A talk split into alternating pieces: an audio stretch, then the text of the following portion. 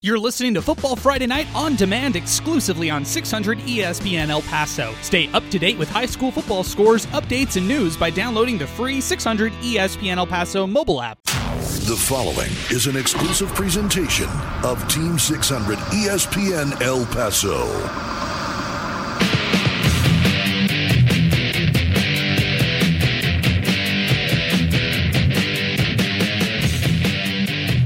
This is Football Friday Night on 600 ESPN El Paso. Here are your hosts, Bo Bagley and Paul McKinnon. All right, welcome back to Football Friday Night. Adrian Broadus here, along with Paul McKinnon, getting everybody ready for tonight's week two action of high school football across the city of El Paso.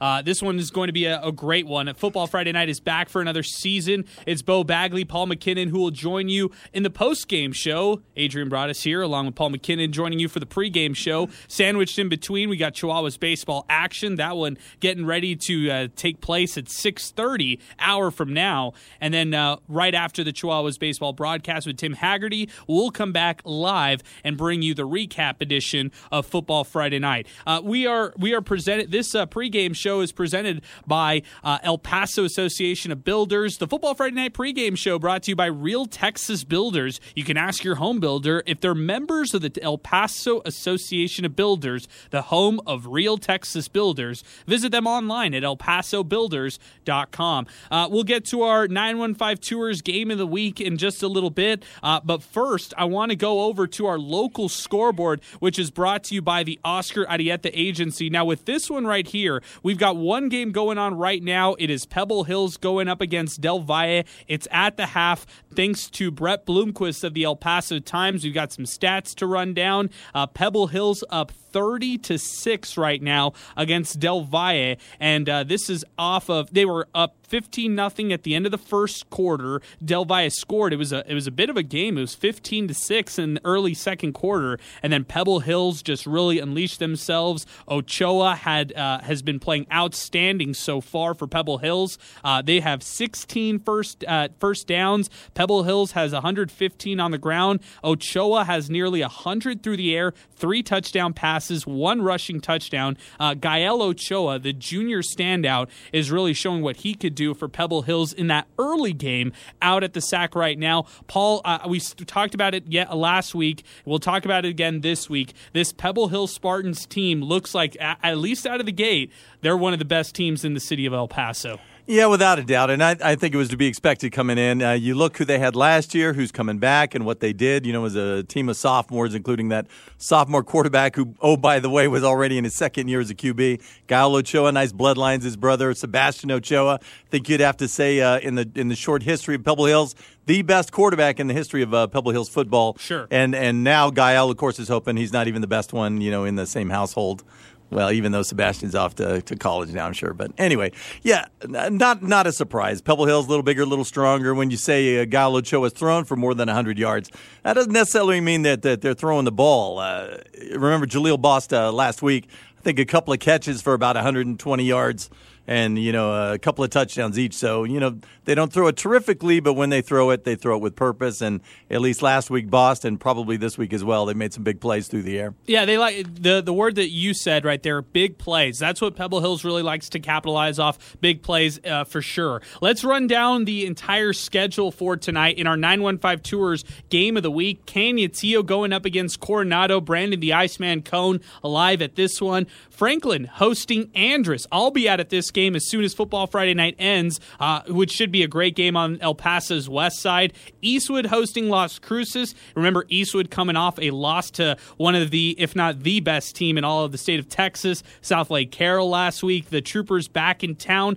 They're hosting Las Cruces High in this one. Steve Escajeda will call the action for this one. Jaime Chavez will be out at the SAC El Dorado playing host to Chapin. Uh, the Aztecs coming off a big win last week against Parkland, while the Chapin Chapin Huskies uh, were upset against Coronado last week. Let's see if they can bounce back on the road this week. Hanks at El Paso. JD Sursley will be out at this one. Uh, both teams coming into this game 1 0. Let's see who will stay undefeated after this one. David Guest, one of our newest reporters, joining us tonight. He will be out at Parkland. Matadors hosting the Austin Panthers. Remember, the Panthers last week, they fell to Fort Stockton in a tight 18 to 15 game. Parkland, on the other hand, they fell in a back and forth contest against El Dorado. The Matadors trying to get their first win of the season, 0 1 on the year. So let's see what they could do out there. Joey Panisi will be out at Riverside tonight as the Rangers host the Burgess Mustangs. Uh, and then Bill Coon heading out to Bowie. Uh, the Bears hosting uh, Horizon. And then Jefferson at Irvin. This one should be an interesting one. Russ Bannister out at Irvin Memorial for this game. Uh, Paul, an interesting slate of games. We have some in town games, we have some out of town games. And let me get to those real quick because you have Eastlake on the road against Rio Rancho one of the best teams, if not the best team in the state of New Mexico. Uh, you also have San Angelo Central hosting Montwood. That's a tough task for a young Rams team to go up against this weekend, uh, along with some others like Pecos at San Elizario. You got Clint at Ysleta, and then Mountain View at Cathedral will round things up. But uh, interesting slate of games tonight. Uh, Paul, what, what are your initial takeaways looking into this one? Uh, oh, I guess it depends on which one we're looking at. Uh, your game, Franklin Andress, the, the thing that uh, that I'm curious about, at least from the Andress uh, standpoint. Uh, Malcolm Anderson, he's the guy you expected to do everything. Remember when Jeremiah Cooper went down last year? Uh, really, in, in only about a month, he amasses uh, 800 uh, air yards and another 600 on the ground. Last week, he only touched the ball eight times. Yep. In, in that loss. So, you know, is he uh, totally, completely healthy? and by the same token, let's jump over to Parkland. Same thing. Isaiah Beasley nice looking junior runner a year ago. You know, you look at him, you think, ah, he kind of got that Eric Dickerson kind of gliding thing. One carry last week in the loss to El Dorado. What's that about his backup? A guy who looked pretty good. Also, I mean, looked good good last year. You know, he'd be start for most other teams in this town. Anthony Carrillo, you know, he went for you know 100 and 30 plus or whatever, had a nice game, not good enough to push Parkland over the finish line. El Dorado and that freshman Estrada kid. Uh, don't get me started on that. Oh, yeah. But uh, Isaiah Beasley, one carry and a couple of catches. You know, what's that all about? Is that a case of another kid who's not totally healthy to start the season? You know, maybe banged up in the scrimmage or something. Hopefully, we'll find that stuff out tonight. Yeah, definitely. And going back to that Andress Franklin game, we're, we're get Brandon the Iceman Cone on to break down Coronado uh, in just a little bit. But Andress football head coach Chris Taylor, he's going up against his old mentor and, and Darren Walker. Uh, Taylor previously coached at Franklin under Walker, and now um, you got to give a lot of credit to Chris Taylor what he's done with Andress because when you take over a program led by longtime head coach, legendary coach Jeff Woodruff, and what he was able to do over there in the Northeast, the Golden Eagles had a lot of success last season. They look to repeat this year in a really tough 1 5A Division 2. That's the big task for me looking at Chris Taylor. Hey, you did a great job in year 1 with the Andress Golden Eagles. You had Jeremiah Cooper last year. This this year running it back with Elias Duncan at quarterback and have guys uh, at the running back position and, and kind of like an all-around athlete in Malcolm Anderson, uh, the Army commit. How are they going to fare this season? And in this year, I mean, this uh, weekend they've got Franklin on the road. Last week, Eastlake team. I mean, yeah, say what you will about what Malcolm Anderson didn't do in the game, but you got to give a lot of credit to that Falcons defense. I'm, I'm wondering how much was that uh, a Malcolm Anderson thing, and how much of that was an Eastlake defensive thing uh, in terms of their matchups. Yeah, but you make the defense at least make plays. You, sure, you, you gotta sure. if you get the ball in your hands, then they got to tackle you. They they only had to tackle them about eight times last last game. That's probably about a third of what it uh, what it probably should have been. But uh, no, no, I get your point, Andress. And again, Andress has guys coming back. Elias Duncan, the quarterback, second year starter. He's a senior now. He's a big kid. He's a physical kid. In fact, he's the one that was carrying the football last week when Anderson wasn't. I think twenty three carries, something like that, for around hundred yards. So he is that physical presence in the backfield. Anderson, a little more of a scat back guy, uh, a big play uh, uh, player, but you know he, he, didn't get his hands on the football. But uh, Anderson is going to have plenty, and, and, of course you couple him with Anderson. You had the receiver who just uh, showed up last week, senior, first time playing varsity for Anderson. Sean Owens caught a touchdown pass, so maybe another weapon there. And you know they they always you know, shake a tree and a few weapons are going to fall out of the uh, out for Andress, and they're going to have that again. I think their biggest problem this year, uh, when it comes to repeating in that district, is going to be uh, the new member, and that would be uh, Canutillo, L.J. Martin, Big Dog. Those guys got to be, be pretty angry after what Pebble Hills did to them last week. L.J. Martin only 73 yards on the ground against what's looking more and more like a really good Pebble Hills defense, which harkens back to I think their first senior class when they had a defense that was just off the chain, led the city in turnovers and uh, not just turnovers, but uh, uh, points off turnovers, block punts, interceptions, scooping scores, all over the place. I don't know if they're doing that, but this is another quality Mark Torres defense out of Pebble Hills. Franklin's coming off a tough loss last week, just like Andress came off a tough loss last week. I mean, uh, Andress fell 27-14 against Eastlake. It was close at points, but uh, let's let's be honest, Eastlake had that game. Now Franklin, they were uh, they, they, had really no chance in this game against Las Cruces Centennial, who ended up beating that tough Rio Rancho team in week one. Uh, Franklin in this one, they're hoping to bounce back in their home opener tonight. Franklin's led by quarterback Shea Smith. They've got wide receiver Bo Sparks, of course, coming back. You can expect that Franklin offense to be just as high powered as they were last year. But the one thing that I would say the knock against this Franklin Cougars team is they might be a little small up front uh, uh, in the trenches on both sides of the ball. So I think that's one of the things that you might want to look at uh, going into this one. How's that offensive line, defensive line going to stack up for the for the Cougars? Yeah, great point. And I would look specifically at the defensive line. But first, what you said is is correct. Uh, uh, the quarterback, junior now. Remember, uh, Smith as a freshman actually was the the Franklin starter. You know, yep. with all that COVID nonsense. I mean, not nonsense, but yeah, the COVID year. Yeah, got it. A lot of guys had to sit out, and one of them was Cameron Bird, who was sensational last year as a senior starter. He missed it about half of 2020, the the COVID season. Uh, again, with you know, for whatever reason, he and a bunch of other folks and a bunch of other folks on a bunch of other teams in the city of El Paso.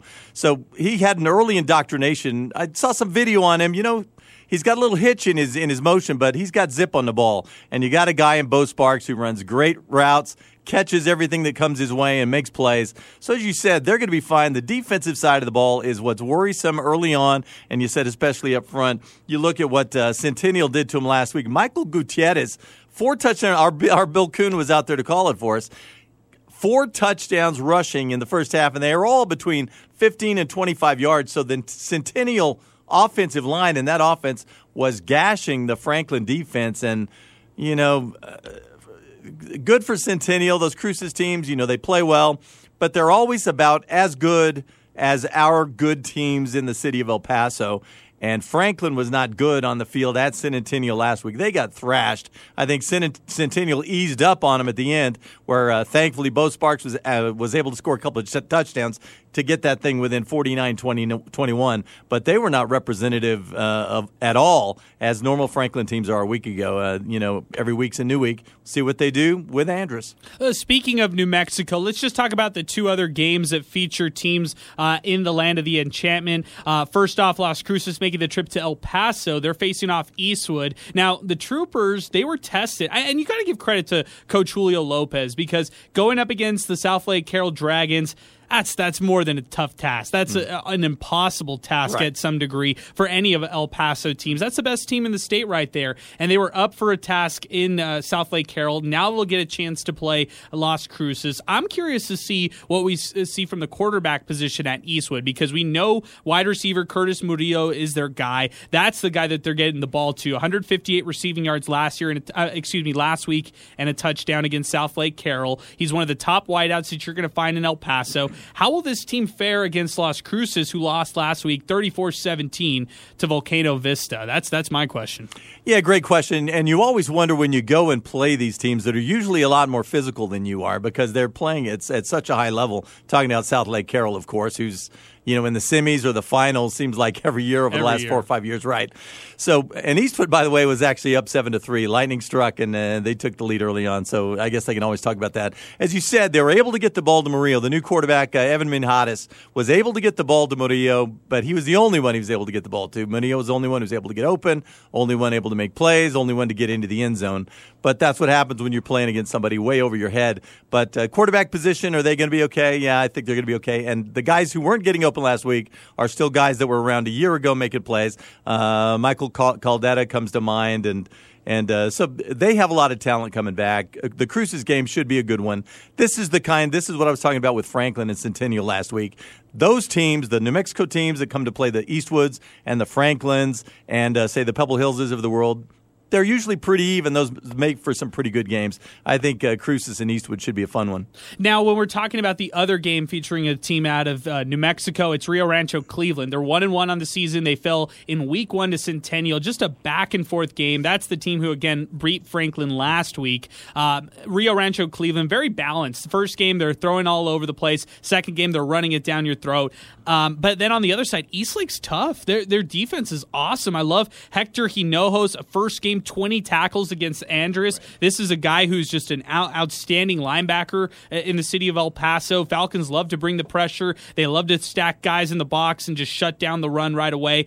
And then offensively, that's where I had questions going into the season for Coach uh, Ruben Rodriguez out there. But I liked what I saw from sophomore quarterback Luke Lomeli, uh, Lomeli and then re- senior running back Jeremiah Escamilla. Uh, those two guys right there could be the leaders offensively. I, I, just wonder how far those guys can really take this uh, Eastlake team offensively. Yeah, just to hammer my point home obnoxiously, I get on something I just can't let it go. You mentioned Rio Rancho Cleveland. That's the team that Franklin last season went up to their place. Yep. By the way, Cleveland turned out to be the state champs in, in New Mexico. What Franklin do?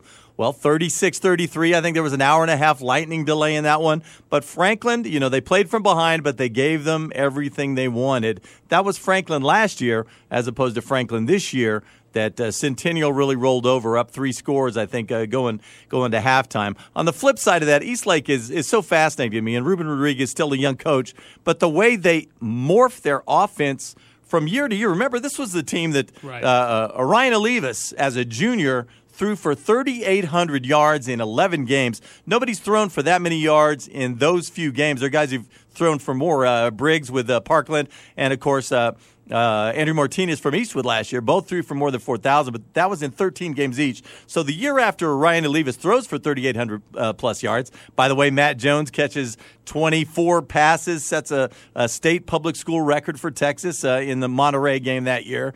They throw the ball all over creation. The next year they come back and they say, oh, look at this Elijah Uribe guy. He's pretty big and he's pretty strong, and he runs some people over. And about a month into that season, an Eastlake team that threw the ball on virtually every down, still had Orion Olivas, still had Matt Jones, still had some of the pieces from the year prior, said, you know what? We're going to start running this thing. Mm-hmm. And they gave it to Uribe, and they gave it to Uribe, and they gave it to Uribe the rest of that season and the next. Ask the Eastwood Troopers about that. Troopers went to the round of 16, but they sure didn't like their dose of Elijah Uribe last year, who ran for 300 plus yards, seven touchdowns on the ground. I think he carried it 46 times. So, so like you said, no more, no more. Well, there is an Uribe on this team, but it's uh, Esau Uribe who's playing yeah. on the defensive side. Elijah graduated. What do these guys do now? Then you lost your quarterback, you lost your big running back. Do you go back to that uh, air raid attack from a few years ago and try and find a quarterback that can zip it around, or do you just pound and ground again. I'm curious to, to see really what uh, these guys morph into. I don't have a clue. I have no clue either, but it makes it real interesting. Speaking of interesting, let's head out to our game of the week. It's our 915 Tours game of the week. Canutillo and Coronado. Brandon the Iceman Cone joining us, but before he gets to us, uh, 915 Tours just want to let everybody know they're a division of Classic Elegance coaches, and they're providing travel packages from El Paso to Dallas for Cowboys home games. They're getting ready for the season season opener against the Bucks. Packages include round trip travel, hotel stay in Dallas at the Omni, an ultimate fan experience tailgate, a meet and greet with a Cowboys football player, and of course, your ticket to watch the Dallas Cowboys. Learn more at 915tours.com. Let's get to Brandon the Iceman Cone live at Coronado as the Thunderbirds get set to host the Canutillo Eagles. Brandon, give us the, lay- the lowdown. What do you see from this one early on? Well, I'm very excited about this one. This should be a stunning contest this evening between a Canutillo Eagles team 0 1 surprisingly, losing last week, being blanked by Pebble Hills 23 to nothing at home. Keep in mind, this is a, a squad led by newcomer at QB Jeremiah Knox, who uh, struggled last week, 11 of 16, 61 yards. But this is also a squad returning 13 starters from their stellar 2021 campaign, which resulted in two playoff victories against Jeff before bowing out to Rider in late November of last year. Keep in mind, one of the most successful programs in El Paso history within the last, especially about 10 plus years since 2013. This team has won 73 games and four district titles since that year. LJ Martin, what else can you say? He's a Stanford commit. Stunning season last year, 2,730, uh, 2,737 yards on the ground, 29 rushing touchdowns. Uh, only held to 73 yards on the ground, 4.3 yards per carry against Pebble Hills, which is for him, by all standards, not spectacular. Certainly, they did a great job against him. Also, you have wideouts Dante Deonda, Kyle Ramirez, and Lorenzo Adiola. So this is a team looking for their first win of the season. And coming into Coronado, how about this team? 1 and 0 after Mike Fry, the era of Mike Fry begins CHS class of 95. Got a big win last week at Chapin, 34 to 20. Remember, this is a squad in the T-Birds. They've only won five games in the past three years. Owen Levesque, though, their QB, 118 yards, two touchdowns yesterday or last week rather.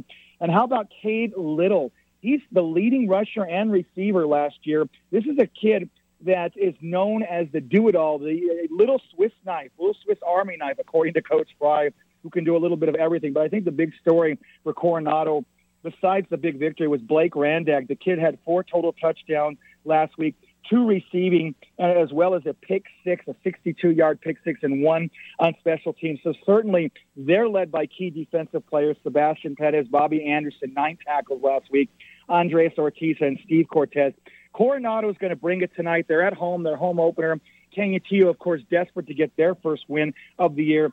You have also Scott Brooks returning to the stadium where his late great father is named after. You have Quarles Brooks Stadium here. Going to be a heck of a game here. Kickoff 7 p.m. Pride of the West Side, far west El Paso, Coronado, and Canutillo. Get your popcorn ready, folks. I love it, Brandon. Great stuff. We'll talk to you later on tonight in our recap show for Football Friday Night. Great stuff from Brandon. And one of the things he brings up, Paul, eh, that really caught my attention it's the quarterback Knox on Canutillo. I think this season or early on into the season, we're going to find out what that identity is at the quarterback spot. At last year with Granados, at least you could have him throw some passes and, and complete some different things. I mean, you heard from Brandon struggling out of the gate against Pebble Hills. Uh, Pebble Hills really shutting down LJ Martin as well that Canutillo offense, I'm so curious to see how they bounce back or try to bounce back after a shutout loss, 23 nothing to Pebble Hills, which was really, you know, surprising to me last week.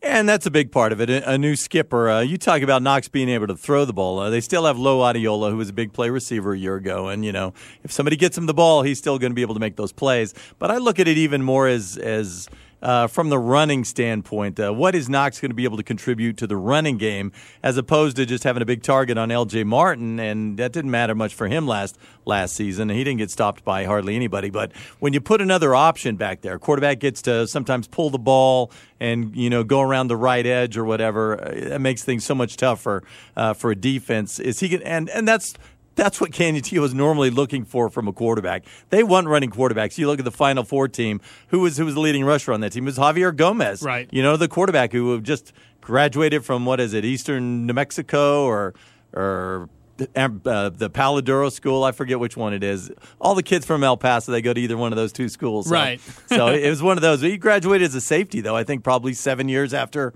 after uh, he took Kennedy all the way to the Final Four. But that's what they've always wanted. They want a quarterback who can uh, make plays with his feet. And if Knox turns into that, I think these guys are especially uh, at the 5A level, they're going to be extremely tough to stop. We've got about 30 more minutes here in our pregame show for Football Friday night. We'll give you some live scores. We'll continue previewing all the action across the city of El Paso. You're listening to the pregame show of Football Friday night presented by the El Paso Association of Builders. We'll take a timeout right now. When we come back, we'll get out to more reporters and we'll give you more uh, high school football action as Football Friday night continues right here on 600 ESPN El Paso. All right, welcome back. It's Football Friday night. Adrian Broadus here along with Paul McKinnon for the pregame show presented by the El Paso Association of Builders. Football Friday night pregame show brought to you by Real Texas Builders. You can ask your home builder if they're members of the El Paso Association of Builders, the home of Real Texas Builders. El pa- visit elpasobuilders.com to learn more. Uh, well, you just heard from Brandon the Iceman Cone live at our 915 Tours game of the week. It's Canutillo going up against Coronado, uh, and that one should should be a lot of fun. Just to give everybody a programming note of how things are going to work tonight, we will send you off to Tim Hagerty, voice of the Chihuahuas, at 6:30. And then after the Chihuahuas baseball broadcast, we'll be back in action for the Football Friday Night Recap Show. It'll be Bo Bagley hosting things along with Paul McKinnon here uh, as we continue. Also, want to let everybody know that you could check out our scoreboard. It's online right now, 600ESPNElPaso.com. So if you want to just check in on all the games that are going on across the city of El Paso, see live scores as they happen, our website will update those, 600ESPNElPaso.com, along with our Twitter page page, 600 ESPN El Paso, if you follow us on Twitter. So you could check out live scores on social media, check out live scores online as well uh, as the night continues. A great night of football uh, ahead of us, and want to head out to Eastwood High School right now. Welcome on Steve Escajeda as the Troopers host Las Cruces High tonight, trying to get their first win of the season. Steve, thanks for joining us. Give us a preview of this upcoming matchup. Thanks a lot, guys. Yeah, in fact, both teams are looking for their first win of the season. Uh, Las Cruces, uh, the Bulldogs, again, uh, took it on the chin last week, or on the snout. I don't know which, how you want to word that, but they, they lost to Volcano Vista 34 to 17. So, you know, they're going to be a little bit upset coming into this ball game. Uh, they, they like to run the football. In fact, their uh, quarterback, uh, Matthew Lashley, uh, was their leading rusher last week with 126 yards on the ground uh, followed by the running back David uh, Barella.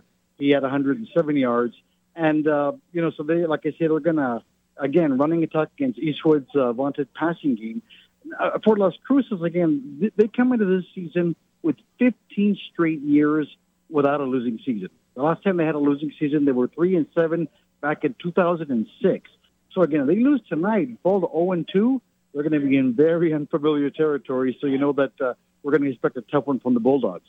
As far as the Eastwood Troopers, again, they lost. Well, you can't blame them. They lost to the number six uh, team in the state of Texas, Southlake Carroll, 66 to 14 last week. Uh, but you got to think they're going to bounce back. Uh, that that uh, game against a, a team that tough only got to help them. Uh, they're led by their quarterback Evan Mijares. Uh, he was 11 for 27 last week for 229 yards. He had a touchdown and two picks. Uh, their leading uh, running back uh, Max Mancia he had 32 yards on the ground. And now they do have a bona fide star in their wide receiver, Curtis Murillo. Even in that shellacking last week, six catches, 158 yards, and their uh, and their touchdown last week, and that comes out to 26.3 yards per catch. So again, we're expecting a really good ball game tonight. Both teams in desperate need of a victory uh, to get their season on track. Uh, here at Eastwood uh, Stadium, we're about 45 minutes away from kickoff. Las Cruces Bulldogs and the Eastwood Troopers. Thank you very much, Steve. I really appreciate that update and the preview uh, of Eastwood and Las Cruces. We talked about this one earlier, Paul. Not much to continue to say about this one right here. I think for the Troopers, it's just uh, try to get a win under their belt, still try to find the identity of their offense as this early season continues. And then for Las Cruces, they want to play. Uh, they want to play spoiler against the Troopers, and they want to win tonight.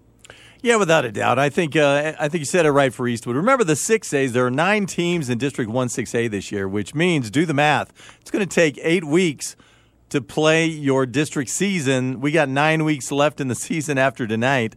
That means everybody's playing every week against a district opponent unless you're off. Next week, that happens to be Socorro. But it's time for district play. Eastwood, I think, desperately wants to get a win, get a little momentum going into district play. They finished in the round of 16 last year. I'm sure they have their eyes on uh, the prize this year, the district title, as opposed to just sneaking in in fourth place the way they had to with the win over Americas in week 11 a year ago. We're not able to get to Coach Chavez, uh, Jaime Chavez, unfortunately, and, and instead we are going to stick with with uh, what we're getting from Bret Bloomquist from the El Paso Times. Here's an update for you, Paul. Uh, Pebble Hill's up now 37 to 6 against Del Valle. Brett writes after a three and out by the defense, the Spartans uh, go 44 yards and get another touchdown. It's Sam Chacon, uh, backup tailback, who, who gets in on an eight yard carry. And uh, for Pebble Hills, just dominating Del Valle out at the SAC right now. Yeah, I would assume this has got to be the time where the Del Valle defense just gets worn down. It sounds like Del Valle's offense not doing a thing tonight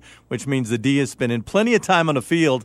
And Pebble, even though they occasionally make a play through the uh, through the air, a big play, what they mostly like to do is ground and pound, and mostly with that now junior quarterback Gael Ochoa. Let's talk a little bit about this Chapin El Dorado matchup. This one's interesting. This is the second game out at the SAC after the Pebble Hills Del Valle game. Now for Chapin, they're trying to avenge their opening week loss. Uh, not a lot of people saw this coming against Coronado. It's another 6A foe on their schedule, and they know El Dorado very well. I mean, they were in the Super 5A last year together. Huskies quarterback Evan Rivera is leading their offense. He's coming off a 221 yard pa- uh, passing performance against the Thunderbirds.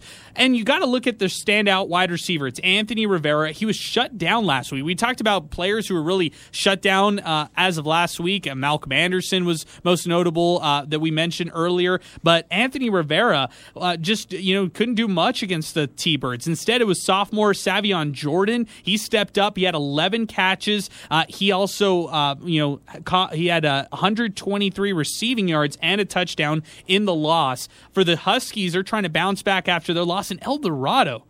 I mean, this is the story right here. I buried the lead, Paul. the Estrada brothers. It's first star quarterback Quincy Estrada, 122 passing yards. But uh, I'm, I'm going to let you take it from here. The freshman star running back Ryan Estrada. How big was his opening weekend? Holy smokes! And it's not just how big it was. I mean, there've been bigger first showings but not bigger first showings as a freshman. Right. I can't think. You know, we talked earlier about uh, uh, Shea Smith. You know, as a freshman, he was quarterbacking Franklin. That's a huge thing. But he wasn't starring. Right. He you was know, playing fine. He handing fine. the ball off, you know, short little routes, hopefully complete them. Good athlete, let him run. What did this guy do? 11 carries, 211 yards three touchdowns on the ground. He caught another pass for a score, finished the game as a one point game. He goes 83 yards with a couple of minutes left, 35 27 final. And oh, by the way, for a freshman, pretty big kid. I think he's like 5'10, 185. That's about Dumas size when he came into the league.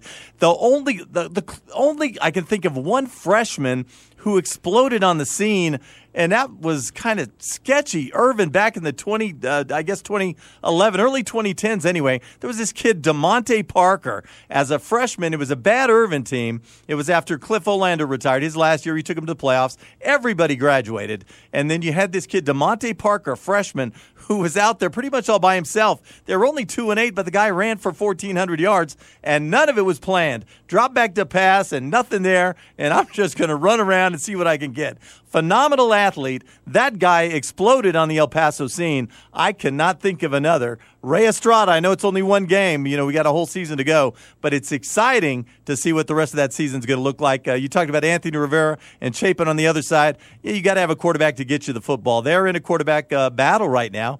Uh, Aiden Quinn, I think that's an actor too. What was it? Those old stakeout movies. I think he was the bad guy. Aiden Quinn got the early action. He's the one that threw the pick six to Blake Randag. And then you mentioned Anthony Rivera. I believe it's his brother, a sophomore, Evan Rivera. He got some snaps as well. You know, they have a little more time. Unlike 6A, they're not starting district next week. They got, you know, a few more weeks to figure it out. But uh, boy, they really need to. They do. Uh, going back to El Dorado for a second, I mean, to go into Parkland as underdogs and, and just understanding where you were as a program and emerging with that 35 27 uh, win, which was kind of a come from behind victory for the Aztecs. That's a huge step. You talk about the 6A and how deep it really is with nine teams. That is a great program setting uh, you know win to give you some momentum in the non district part of the season to give you that confidence and say, hey, we could go out and beat some of these teams, even if we're on the road. And for a team that lost their skill guys from a year ago, remember Isaiah Redison? He was their offense. And then you had a nice receiver, Andre Thomas, who, who made plays before he broke his collarbone at uh, Fort Stockton. Those were the skill guys. Those guys are gone. What are we going to do? Oh well, you know, Estrada has has this brother who's you know not too bad, and uh, and boy, that's what they are. And and something you said really really does resonate. It seems that a lot of these teams, you see, when a lot of teams go from six A to five A, or back in the day five A to four A. I'm thinking of teams like Andress They were always in the in the uh, uh, biggest conferences with the best teams, and then they would move down. They would still be the best but they wouldn't be as good as they used to be. And right. I, I, think we might be seeing this with Dorado. Dorado, once they moved down, remember, they had Cedarius Barfield. They're one of the best teams in the city. Top five team, three or four years running. Ruben Easy. Torres, yep. Absolutely. and and and they kind of fell off a cliff once they went down to Super 5A. Now that they're moving back up to 6A, maybe in some sense they've they've turned their game back up. They sure looked good last week against what we assume is a pretty good Parkland team. And as you said, they're able to pull out uh, late that 35-27 win. Chapin at El Dorado. Coach Jaime Chavez will be out at that one, covering the action for us following the Pebble Hills Del Valle game. Another game that caught my eye is Austin and Parkland. Joining us now out at Parkland, it'll be David Guest, one of our newest reporters. We're so happy to have on with us here on Football Friday Night. David, we'll go to you uh, for the the uh, pregame uh, preview for Austin and Parkland. Take it away. Thanks, Adrian. Out here at Matador Stadium, Parkland coming off a two and eight season last year, commanded by new head coach Lee McWhorter, who came over from Franklin. He was the interim coach uh, as he filled in for five games last year for Parkland, his first year here at the helm for Parkland. Uh, Parkland uh, is coming off a 35 to 27 loss last week to El Dorado. DJ Crest was the leading receiver. He had 115 yards. Uh, Anthony Carrillo, the backup running back, did most of the damage for the uh, Parkland Matadors offense. 47 yards through the air, 161 on the ground, and two touchdowns. Parkland quarterback Eric Ortiz threw two touchdown scores and two interceptions 270 yards. So that offense coming in uh, to play Austin. Austin coming off an upset last week, 18 to 15 versus Fort Stockton. They did all of their damage just about on the ground between running backs Jaden Wilson and Mark Sines, who ran for 114 yards apiece. Sines scored two touchdowns. So, uh, getting ready for the action to start out here at Parkland and uh, we're looking for uh, a lot on the ground from Austin and looking for Parkland to continue that uh, torching offense through the air and on the ground. Great stuff, Dave. Really appreciate it, and uh, we'll we'll be sure to head out to you for some updates tonight. It's Parkland going up against Austin. We'll be following your Twitter page as well, Dave, uh, just to get some updates as well. So be sure to send those over. And uh, great stuff on the pregame uh, show here with us on Football Friday night. Yeah, I'm I'm with Dave. Now the Matadors, Paul. I'm so curious to see how they bounce back. Lee McWhorter, uh, you know, he's he has a dynamic offense, and with all the pieces that he has over there at Parkland, I'm curious to see how they bounce back. And for Austin, they're trying to slow this game down. They're trying to make this one muddy, and they're they're going to do what they always do. It's the ground and pound attack, the wing T offense under Coach Eric Pichardo. Uh, this is going to be a fun one. I'm curious to see who comes out of this one. Uh, yeah, you said it right. Parkland, uh, absolutely talented. Dave told you part of the story. He said uh, Parkland two and eight last year. That's absolutely correct. Sure. And uh, you know, shocked to see it a tough non-district schedule, and you know they had to win the last couple of games to make the playoffs. But in the playoffs, who they run into by district? Austin at Austin, and they went right through these guys. This is a by district rematch from a year ago, and as you said, Parkland really is loaded. A lot of talent. That Crest Daniels kid is Amazing. the Texas Tech commit, but he is a player throw the ball in his area, he's going to be able to go up and get it. Uh, we talked about Beasley, only one carry a week ago. Let's see if he gets him a little more play tonight, or maybe he just lost his job to Anthony Carrillo, who was terrific last week. 160 yards, as you heard, 161. I think a couple of scores uh, in the El Dorado loss, but. And then you, you throw in Eric Ortiz. He threw for a lot of yards last week. That's a kid. We talked about quarterback battles with Chapin. Parkland had a quarterback battle among four different guys. Even Beasley, we talked about. They direct snapped to him uh, one game last season until they figured out, uh, you know, on that Thursday night game against El Dorado with the sack, the crazy one. We talked about it a week ago. I won't bore you. But Ortiz took the job and he ran with it from there. And, and as a sophomore, looked good. And now this year as a junior, had a good opening uh, night last week against Dorado throwing the football. You know, I think he's going to be a, a pretty good one. And, and I think the Parkland offense, at least, is going to be the better for it. Uh, It's the uh, Football Friday Night pregame show presented by the El Paso Association of Builders. Let's take a time out right now. When we come back, we'll have our closing thoughts and we'll get you ready for some Chihuahuas baseball. After the Chihuahuas game, we'll be back in action. It'll be Bo Bagley, Paul McKinnon calling everything for the Football Friday Night recap show as we continue right here on 600 ESPN El Paso. Final segment here on Football Friday Night pregame show presented by the El Paso Association of Buil- Builders. Remember, Football Friday Night pregame show is brought to you by Real Texas Builders. Learn more online at elpasobuilders.com. Let's go to our local scoreboard right now. Uh, going on right now, it's Pebble Hills up 43 to 6. Two minutes to go in the third quarter. Ochoa with his fourth pass, passing touchdown, his fifth total uh, touchdown tonight out at the SAC, and Pebble Hills looking to go up uh, 2 0 on the season. And uh, yeah, getting a huge victory against Del Valle. That one coming from Bret Bloomquist, who is live out at the SAC right now. After this game, of course, it is the uh, El Dorado game against uh, Chapin out at the SAC. Jaime Chavez will have that one. Another game that we got in our out of town scoreboard, which is presented by Longhorn Distributing, this courtesy of Alex Nicolas. Legend here on Football Friday Night. San Angelo Central up seven to six against Montwood. Hey, Rams hanging in there in the first quarter, Paul.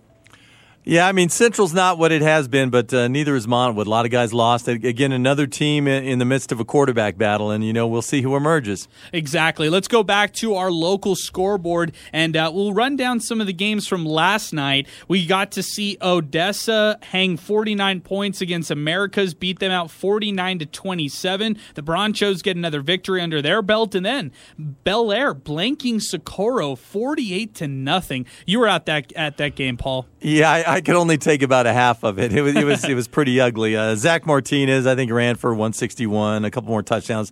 Uh, I think you couple that with the, what he do 230, 240 week one. So already that kid's over 400 yards. Uh, just a, a, power runner. But uh, the key part of the game, uh, 19 zip, Bel Air already up. Get the ball on their own 40 yard line with about a minute left in the game. Uh, excuse me, in the first half. And uh, Noah Moreno, a, little little sprint left, rolls left, finds Chris Davis on the left sideline, turns it up. 80 yards later, he's all the way down at the 16 yard line. Wow. And then uh, very next play, do the exact same thing, another sprint left. Uh, this time it was Adam Silva back of the end zone, touchdown, two point conversion, uh, 27 to nothing go uh, at halftime. Uh, good night, everybody. You know, thanks for coming. That one was uh, all but done. Socorro off next week, but then they start district play. It's for Eddie Cano and the Socorro Bulldogs. Oh, it is going to be a tough road to hoe to uh, to try and score a, a, victory sometime this season. Which you know, which it is every year. When you figure at Socorro, you've only won one game. I think, and probably on the field, you've won one game, not counting the forfeits during right. COVID 2020. But one game in the last, I don't know, what is it, uh, six years, three years of Marcus Graham, Anthony Hensley in a couple of years, 1 1 against El Paso High last year. And it's going to be tough uh, to get one for them as well. So good luck to uh, Eddie Cano and those guys. Bel Air looking better than, than they've looked in a few years. As I said, I think they're uh, sniffing uh, maybe a playoff spot in that new 5A uh, district. I want to get your thoughts on El Paso hosting Hanks. We didn't get a touch on this one very much. Bill Kuhn out at this one. Both teams coming in at 1 0 a lot of a lot of guys coming back. Jerry, Jerry uh, Chides, the quarterback El Paso High, uh, the running back, of course. They lost Christian Carrillo from a year ago, but a lot of returning talent. And same with Hanks. I'd say the second best running back in the city behind L.J. Martin, Xavier Johnson. Hanks, nobody talks about him because they've they've just been so bad for the last uh, couple of years. But he went for a couple of hundred yards in, in the blowout win over Bowie last week. And uh, you know, week to week, uh, he's always going to be there as long as you have something you can hang your hat on. You got to like, you got to think the Hanks Knights have a chance from uh, week to week. We talked about Bel Air going for that last playoff spot in that 5A district. Hanks might be the team they're fighting uh, for that final spot. Hey, get comfortable. We'll see you in, in about four hours. Oh, okay? no kidding, huh? All right. Uh, that's Paul McKinnon, who's going to join us here for Football Friday Night Recap along with Bo Bagley. But for Adrian Broadus, for Angel Munoz, who produced this show, thank you so much to, for listening. Just to run it down one more time, following the El Paso Chihuahuas broadcast with Tim Hagerty, voice of the Chihuahuas, we'll bring you the Football Friday Night Recap show. If you want to stay up to date with all the live scores as they happen, just log on to 600ESPNElPaso.com and click on the Football Friday Night Week 2 featuring exciting local matchup stories. Uh, in that story itself, we'll have the full scoreboard, and you could also check out our social media handle, 600ESPN El Paso, on Twitter for all the updates. For Angel, for Paul, I'm Adrian saying so long. We'll talk to you after the Chihuahuas baseball broadcast right here on 600 ESPN El Paso. The following is an exclusive presentation of Team 600 ESPN El Paso.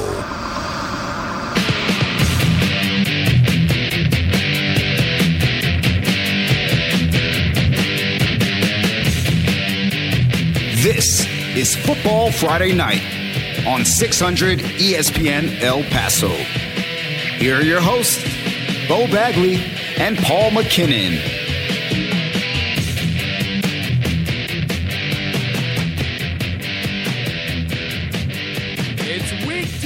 Football Friday Night right here on 600 ESPN El Paso. I'm Bo Bagley alongside Paul McKinnon. Yes, high school football week two. We got action and we got finals from all over the borderland. Let's start in our 915 Tours game of the week. Canutillo at Coronado currently Canutillo all over Coronado in this one. We'll have an 36 to 7. We'll have an update from the Iceman, Brandon Cohn, in just a moment.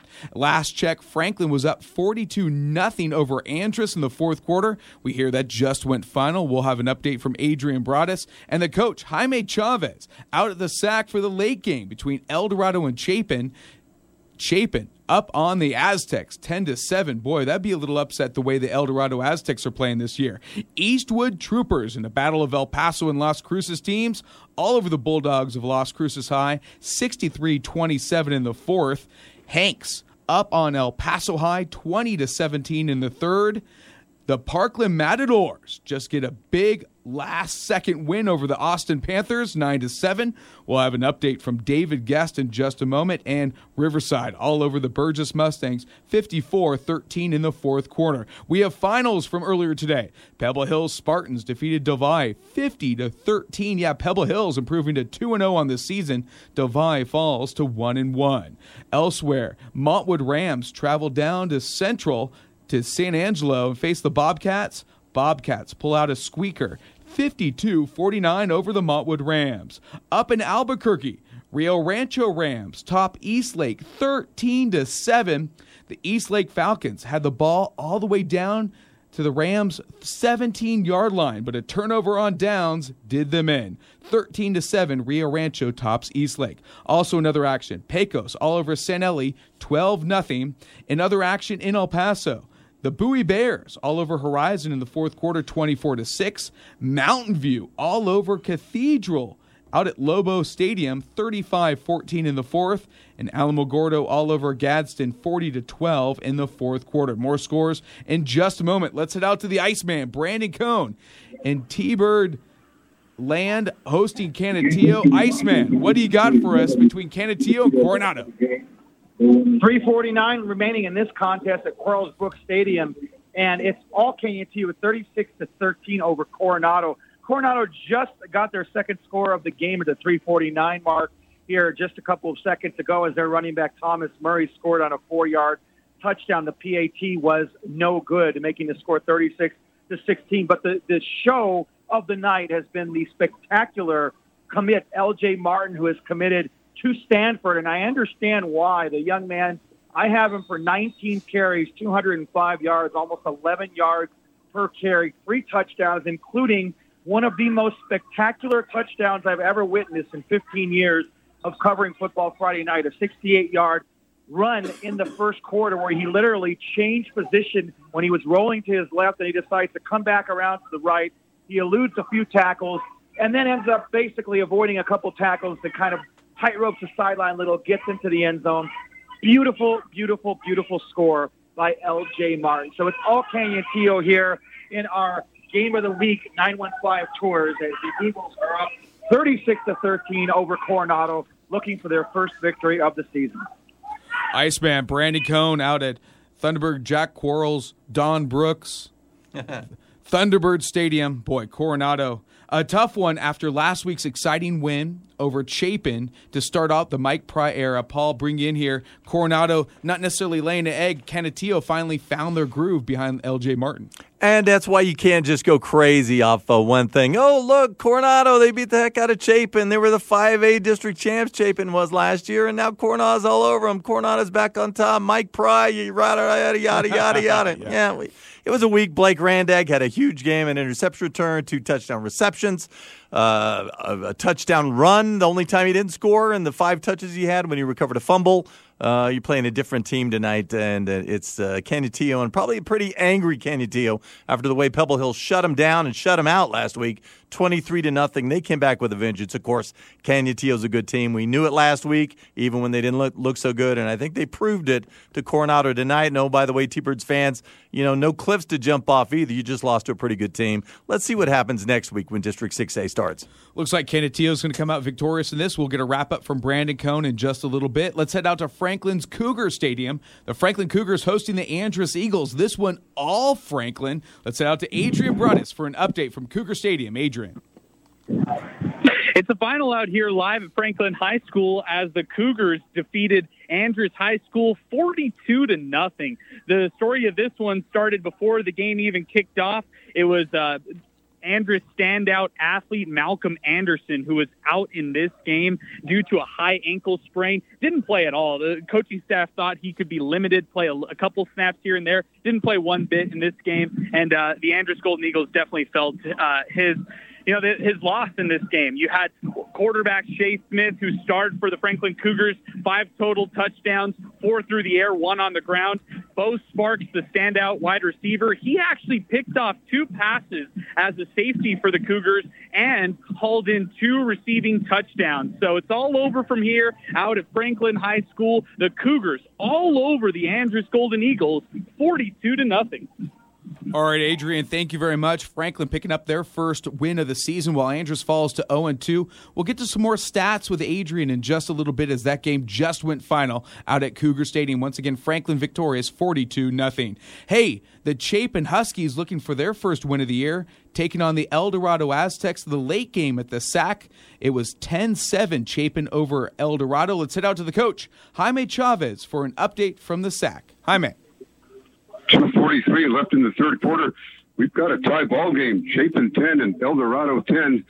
And kicker for El Dorado, Garrick Felix, he just hit a 17 yard field goal. And that's the second score for El Dorado tonight.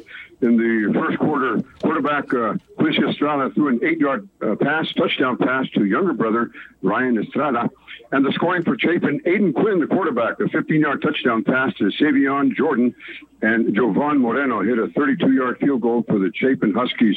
Ryan Estrada trying to pick up the slack for uh, El Dorado this half. He's got nine carries, 67 yards rushing, and that eight yard touchdown reception. And uh, big brother, Quin- uh, Quincy Estrada, he's five of six and uh, 28 yards passing. He's got four carries and 38 yards rushing. And the leaders for Chapin, Aiden Quinn, the quarterback, he's 11 of 15, 102 yards passing and one touchdown.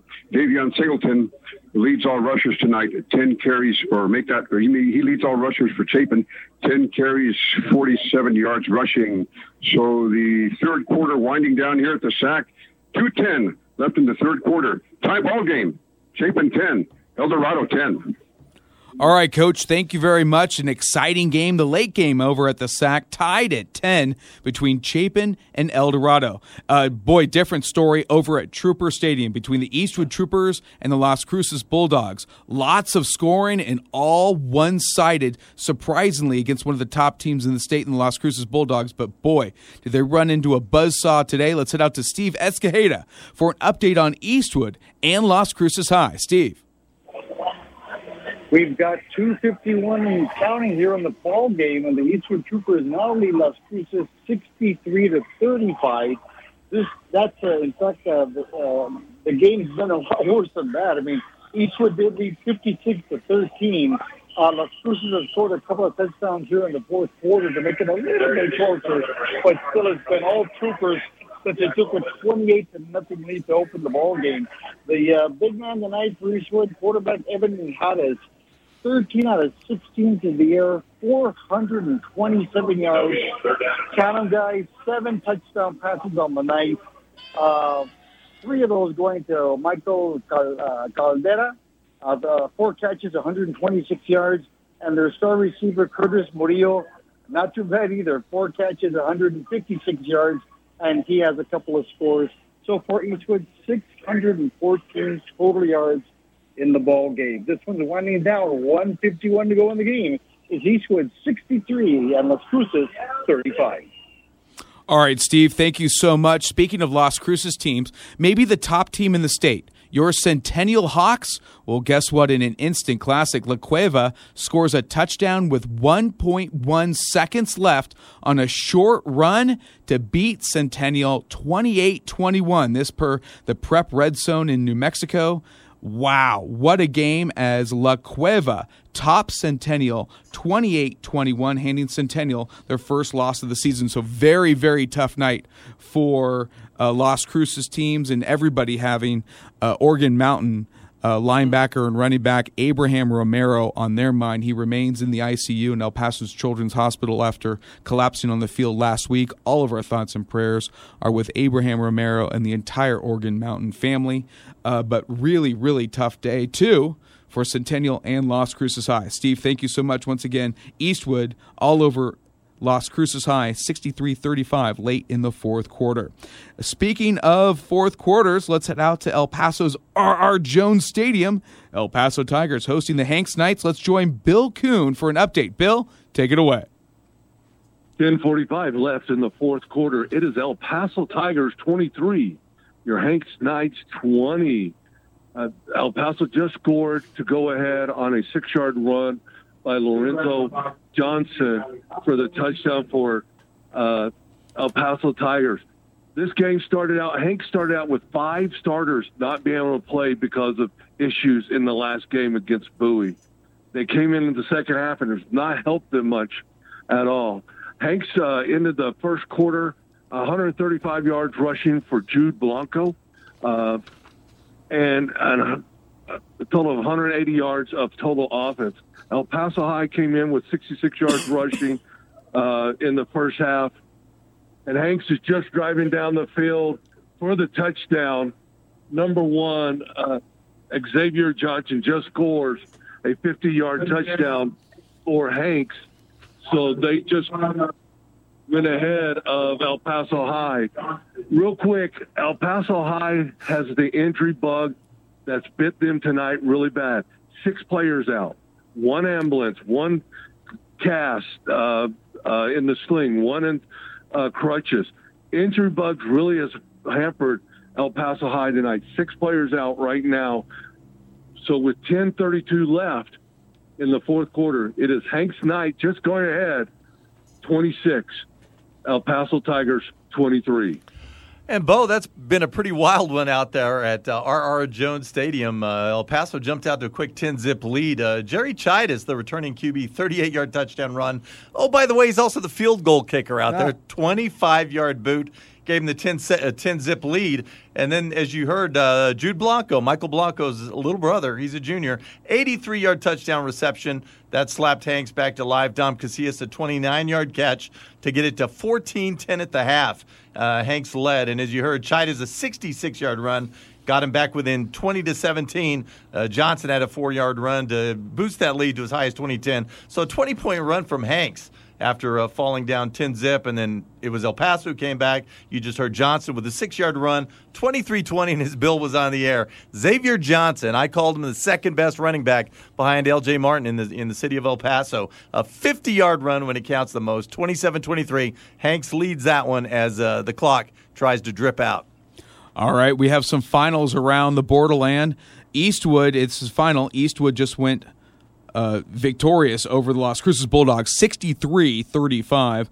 Once again, 63 35. We'll have a wrap up from Steve Escajeda in just a little bit. Other finals from the area Clint tops Ysleta at the reservation 21 14. That's a final. Also, Mountain View improves to 2 0 with a 35 14 victory over the previously undefeated Cathedral Fighting Irish. Hey, speaking of finals, what an exciting slugfest at Parkland's Matador Stadium. Let's head out to the Bull Ring for Austin and Parkland and join David Guest with the wrap up. David. Thanks, Bo. A slugfest for sure. All done out here at Matador Stadium.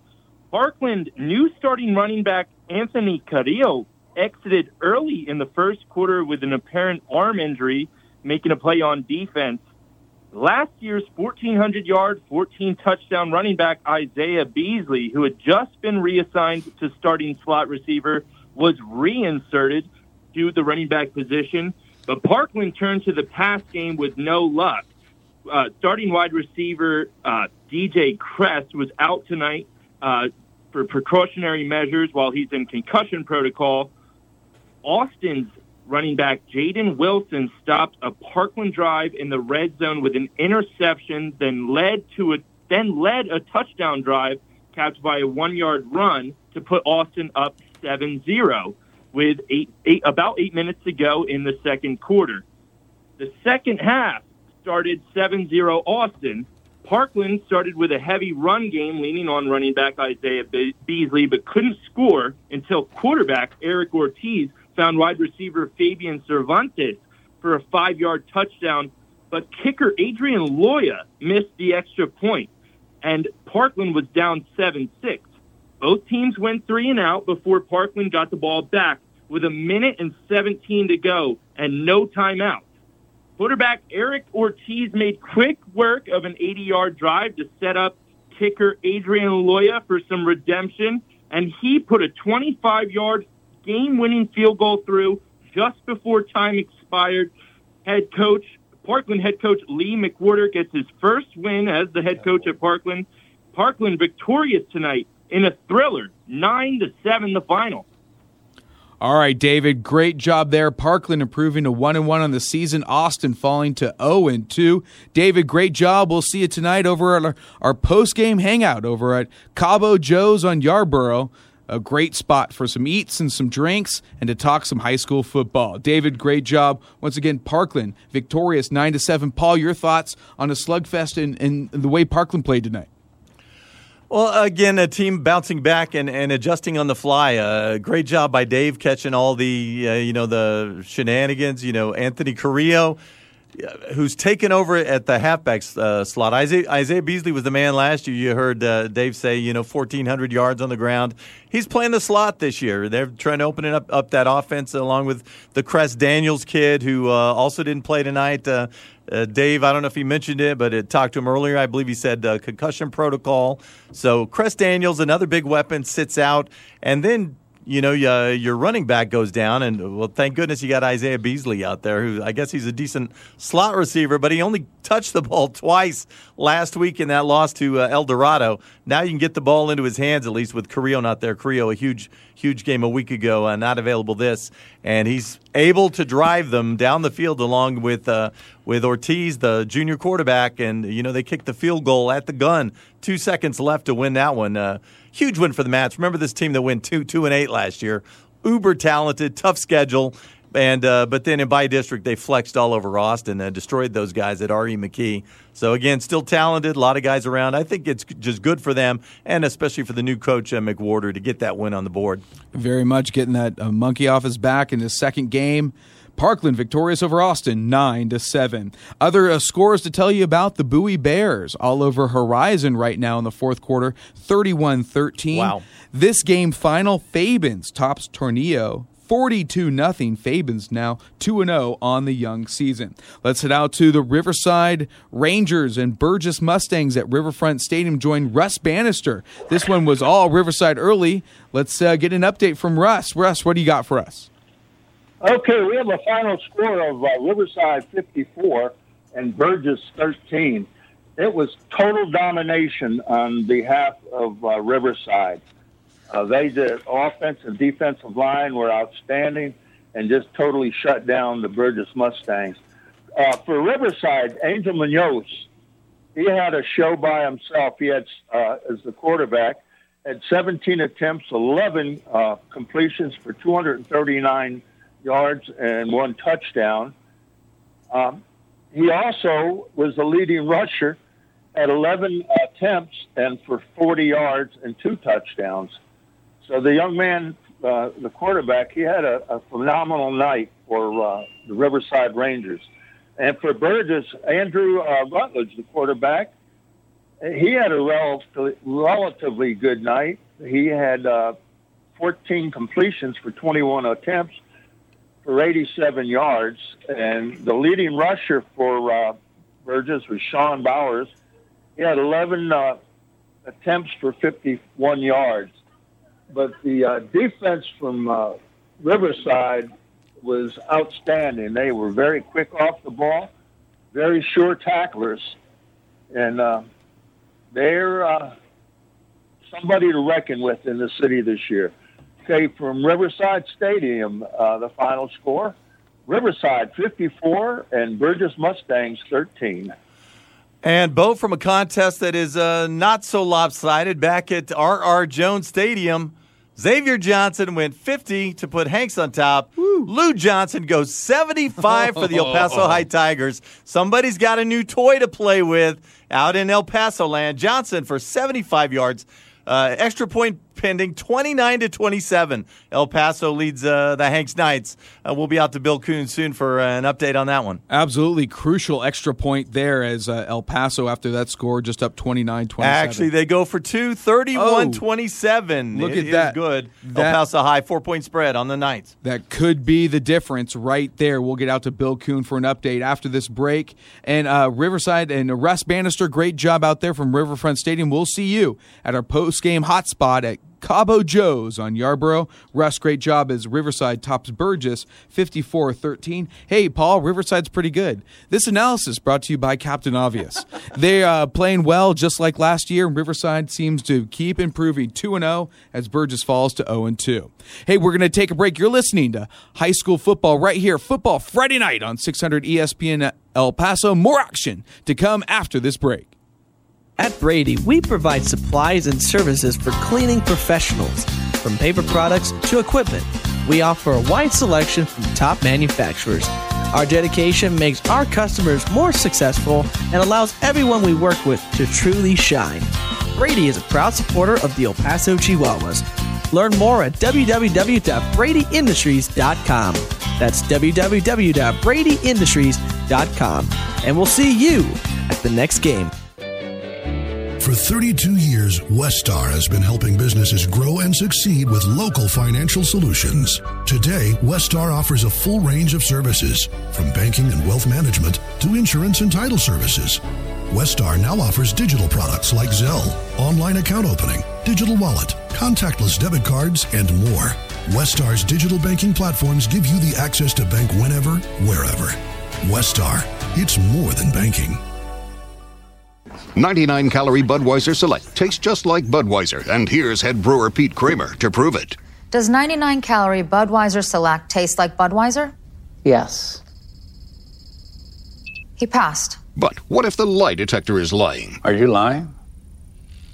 No. But if you can't trust what the man who brewed 99 calorie Bud Select says while taking a lie detector test given by someone who's also taking a lie detector test, She passed. see for yourself. Bud Select, light on calories, heavy on taste. Start achieving your home improvement goals. Give your home some extra love with a low rate GECU home improvement loan and get a $100 gift card. Plus, you'll enjoy affordable payments and easy terms. This offer ends December 31st. Start transforming your home today. Apply now at gecu.com. Join our family and become a member today. All loans are subject to approval. Other conditions apply. Promotion and membership eligibility details at gecu.com. Equal opportunity lender. This isn't your regular cola, so this isn't your regular cola ad. This is Nitro Pepsi, the first cola ever infused with nitrogen. Think an infusion of smaller bubbles for a cola that's got a lighter, smoother texture. And don't get me started on the pour. We're talking turn the can completely upside down and watch as those bubbles cascade into the glass to create a frothy, luxurious foam topping.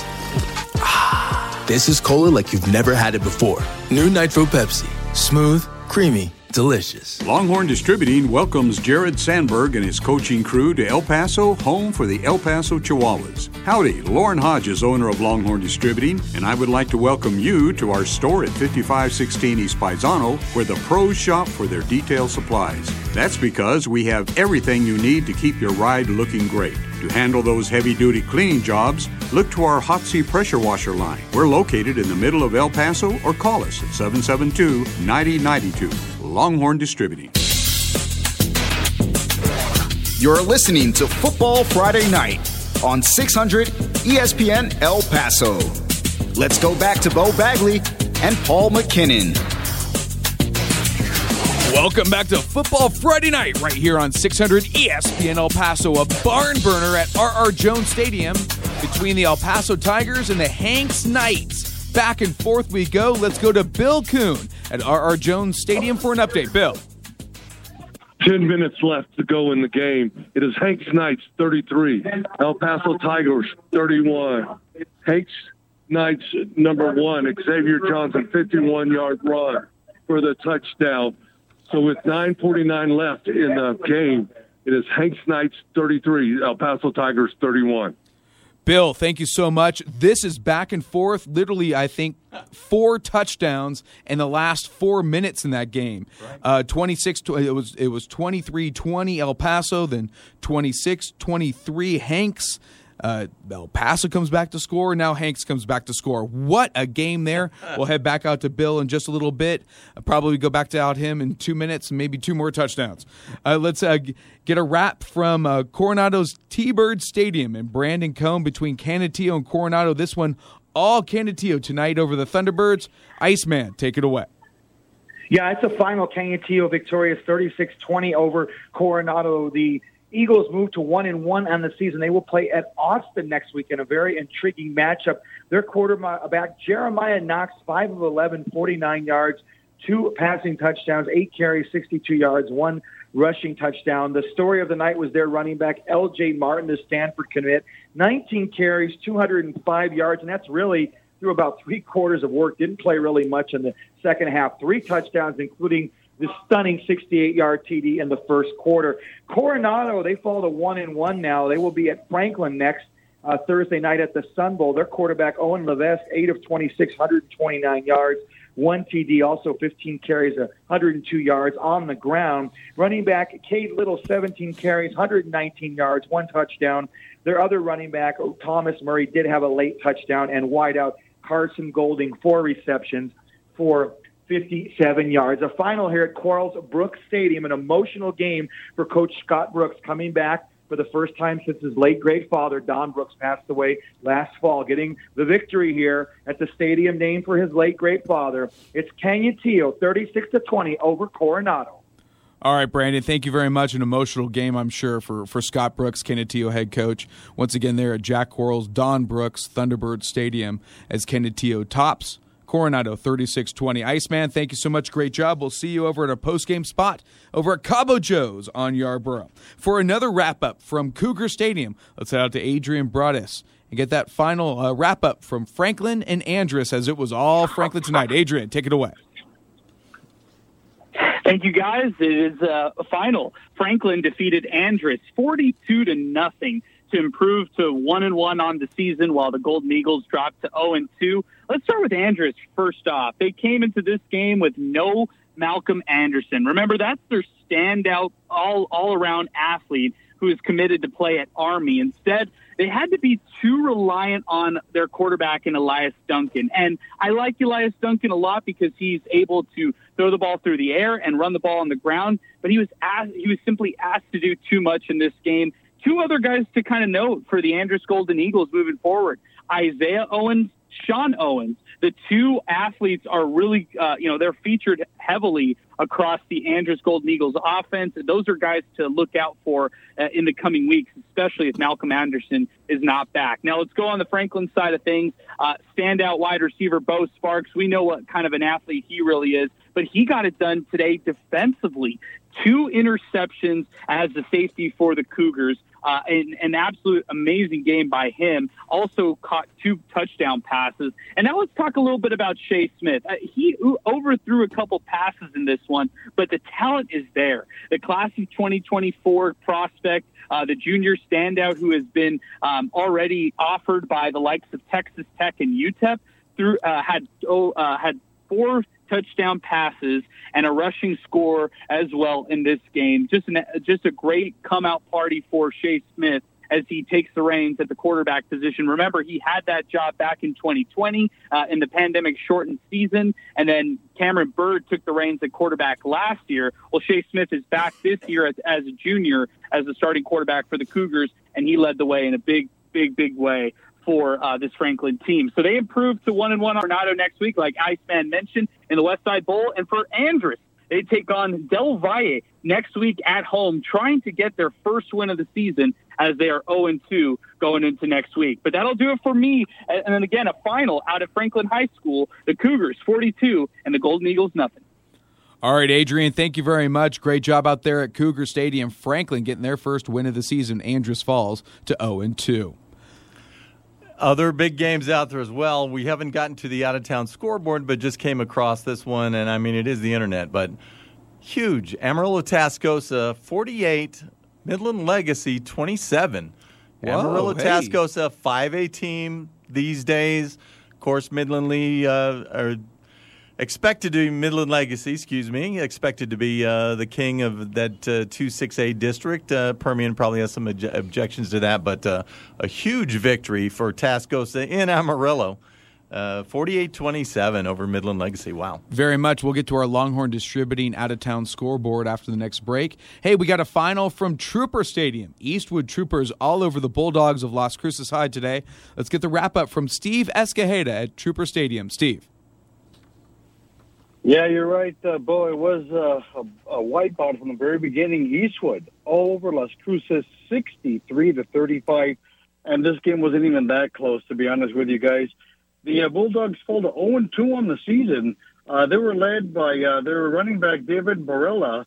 Great ball game, 23 carries, 198 yards, three touchdowns for the uh, big running back. Their quarterback uh, Matt uh, Lashy uh, six out of ten through the air for 126 yards. He had a touchdown pass and a pick tonight. And their top receiver, Jacob Mays, caught three balls for 85 yards and that one touchdown reception. For the Troopers, uh, they improved to one and one. Uh, they were led on the ground by Max uh, Mencia, six carries, 89 yards, and a touchdown. The man of the night, Evan Minjares, their quarterback, he uh, completed 13 passes tonight. Over half of those were for touchdowns. 13 out of 16 through the air, 427 yards, seven touchdown passes.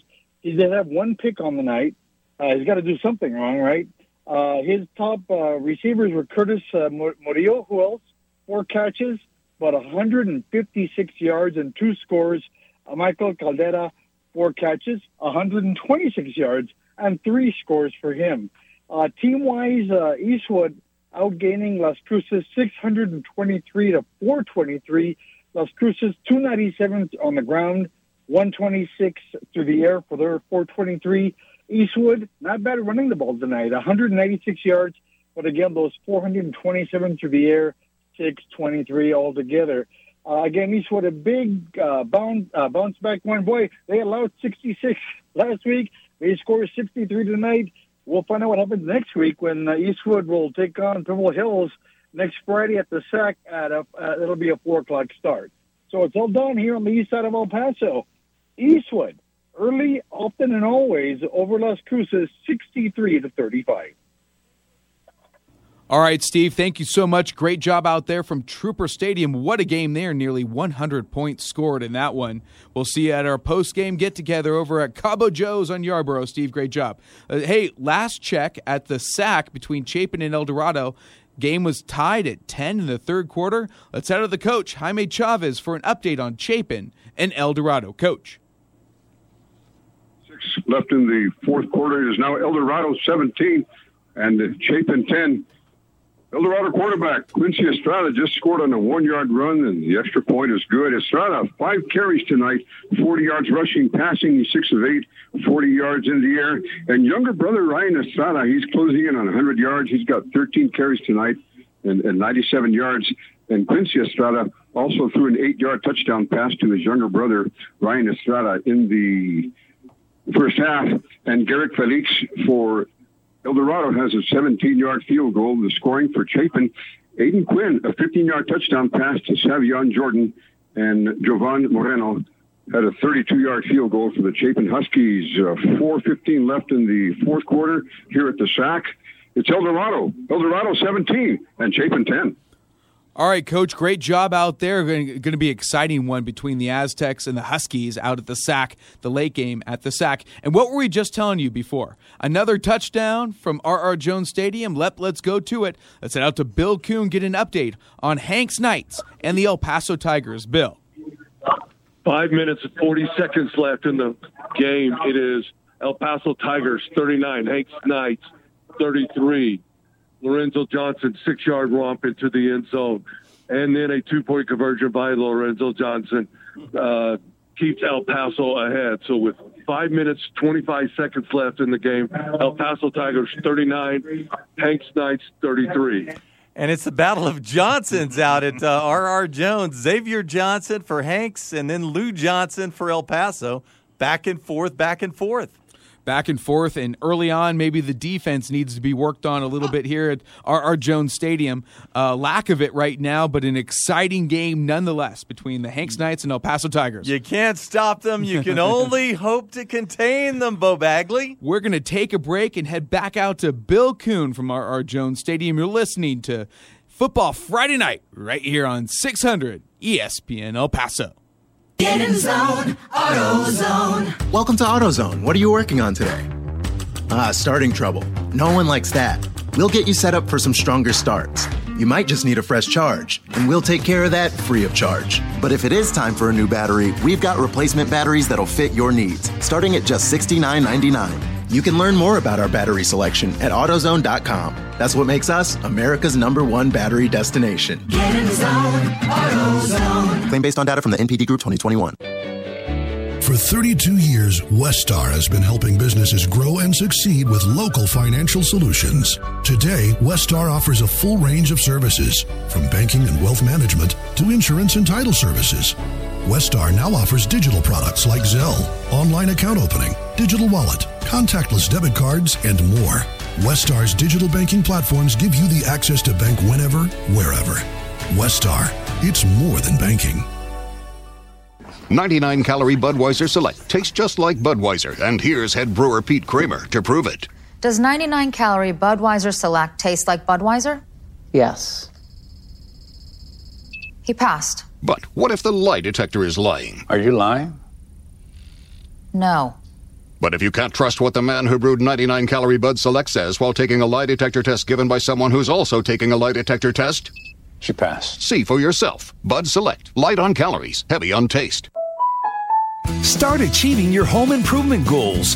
Give your home some extra love with a low rate GECU home improvement loan and get a $100 gift card. Plus, you'll enjoy affordable payments and easy terms. This offer ends December 31st. Start transforming your home today. Apply now at gecu.com. Join our family and become a member today. All loans are subject to approval. Other conditions apply. Promotion and membership eligibility details at gecu.com. Equal opportunity lender.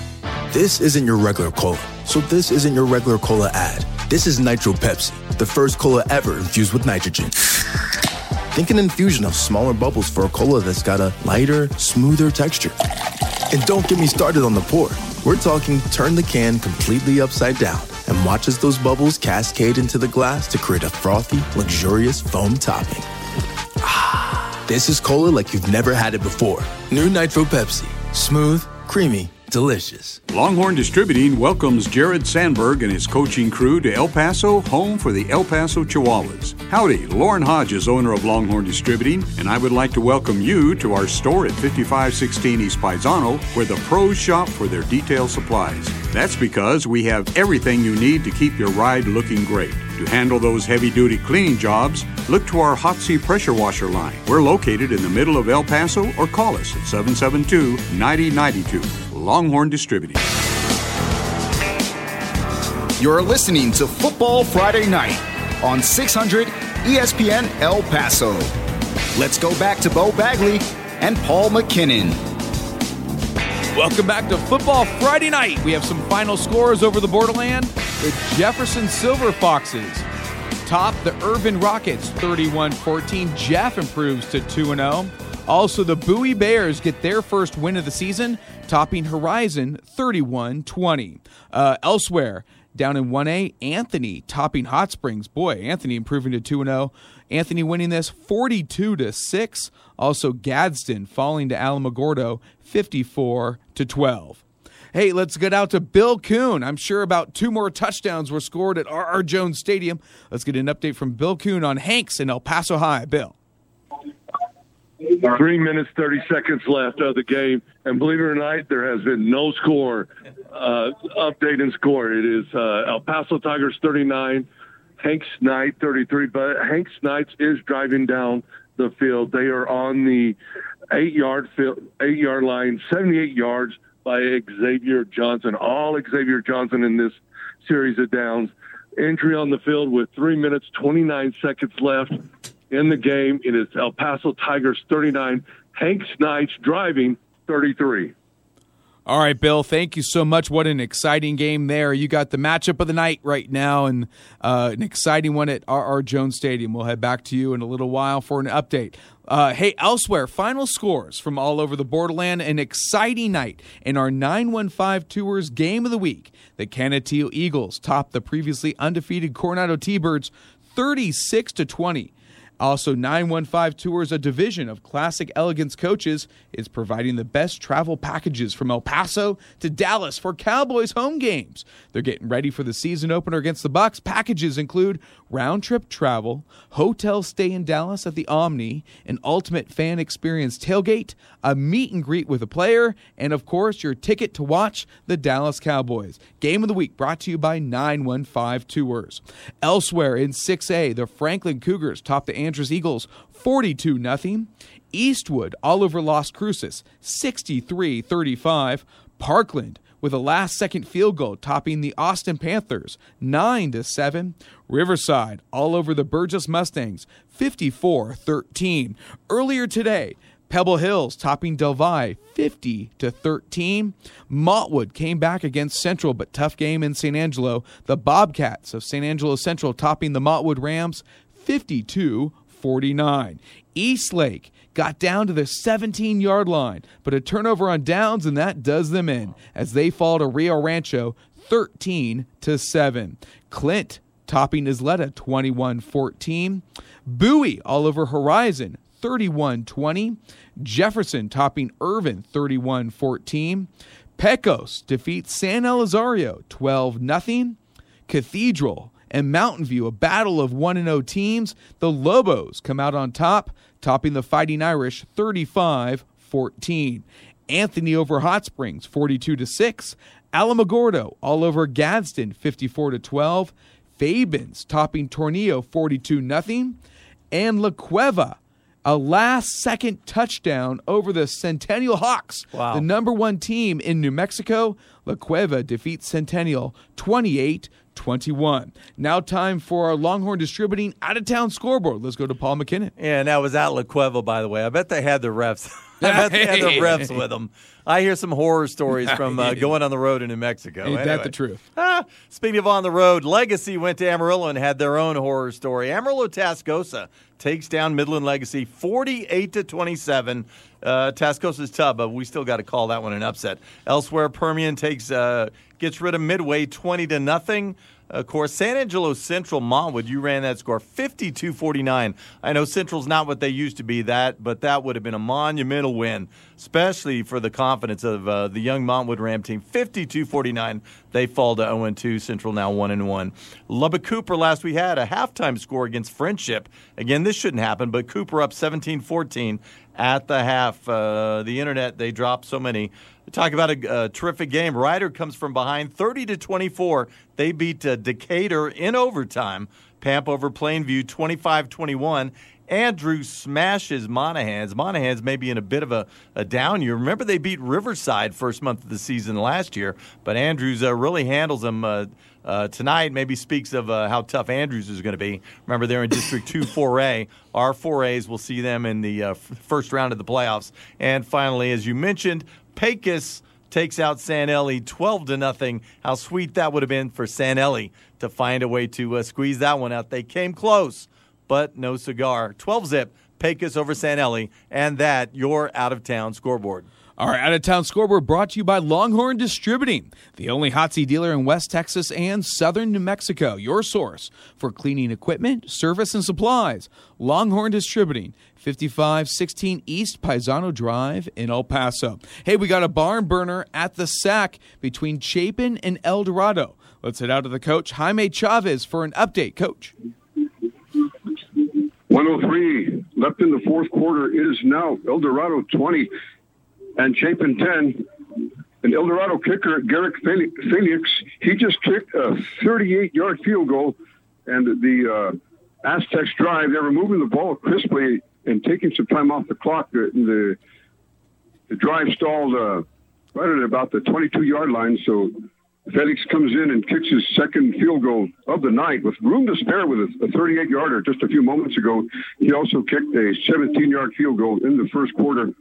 And uh, the scoring for uh, other scoring for El Dorado, Quincy Estrada, a one yard touchdown run. He also threw an eight yard touchdown pass to younger brother Ryan Estrada. Ryan Estrada tonight, 13 carries and 120 yards rushing. And for Chapin, Aiden Quinn, a 15 yard touchdown pass to Savion Jordan. And Jovan Moreno kicked a 32 yard field goal for the Chapin Huskies. So this, uh, we've got a kick.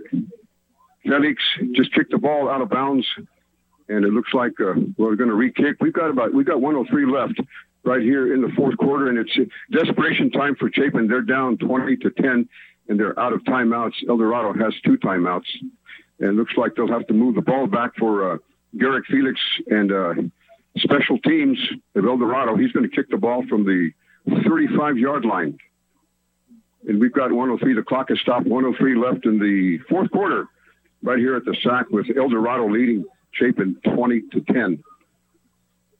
All right, Coach. Thank you so much. Uh, once again, twenty to ten. El Dorado over Chapin with a minute to go. Looks like Chapin's had some opportunities, but the El Dorado defense has really stepped up in this one.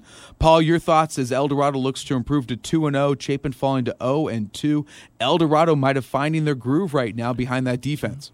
Oh, the defense this week, and it was the offense last week. So you got both sides that are feeling, uh, you know, maybe pretty good about themselves. They're going to need to feel pretty good because 6A is coming, and there's a lot of dogs in their district this year. Speaking of dogs, a couple of them out on the field at R.R. Jones Stadium. Uh, Hanks Knights got down all the way to, I think, the fourth and four, and uh, I think Bill Kuhn is uh, waiting to tell us all about it. Absolutely. Let's head out back to R.R. Jones Stadium. Join Bill Kuhn for an update on this exciting game between the Hanks Knights and El Paso Tigers. Bill.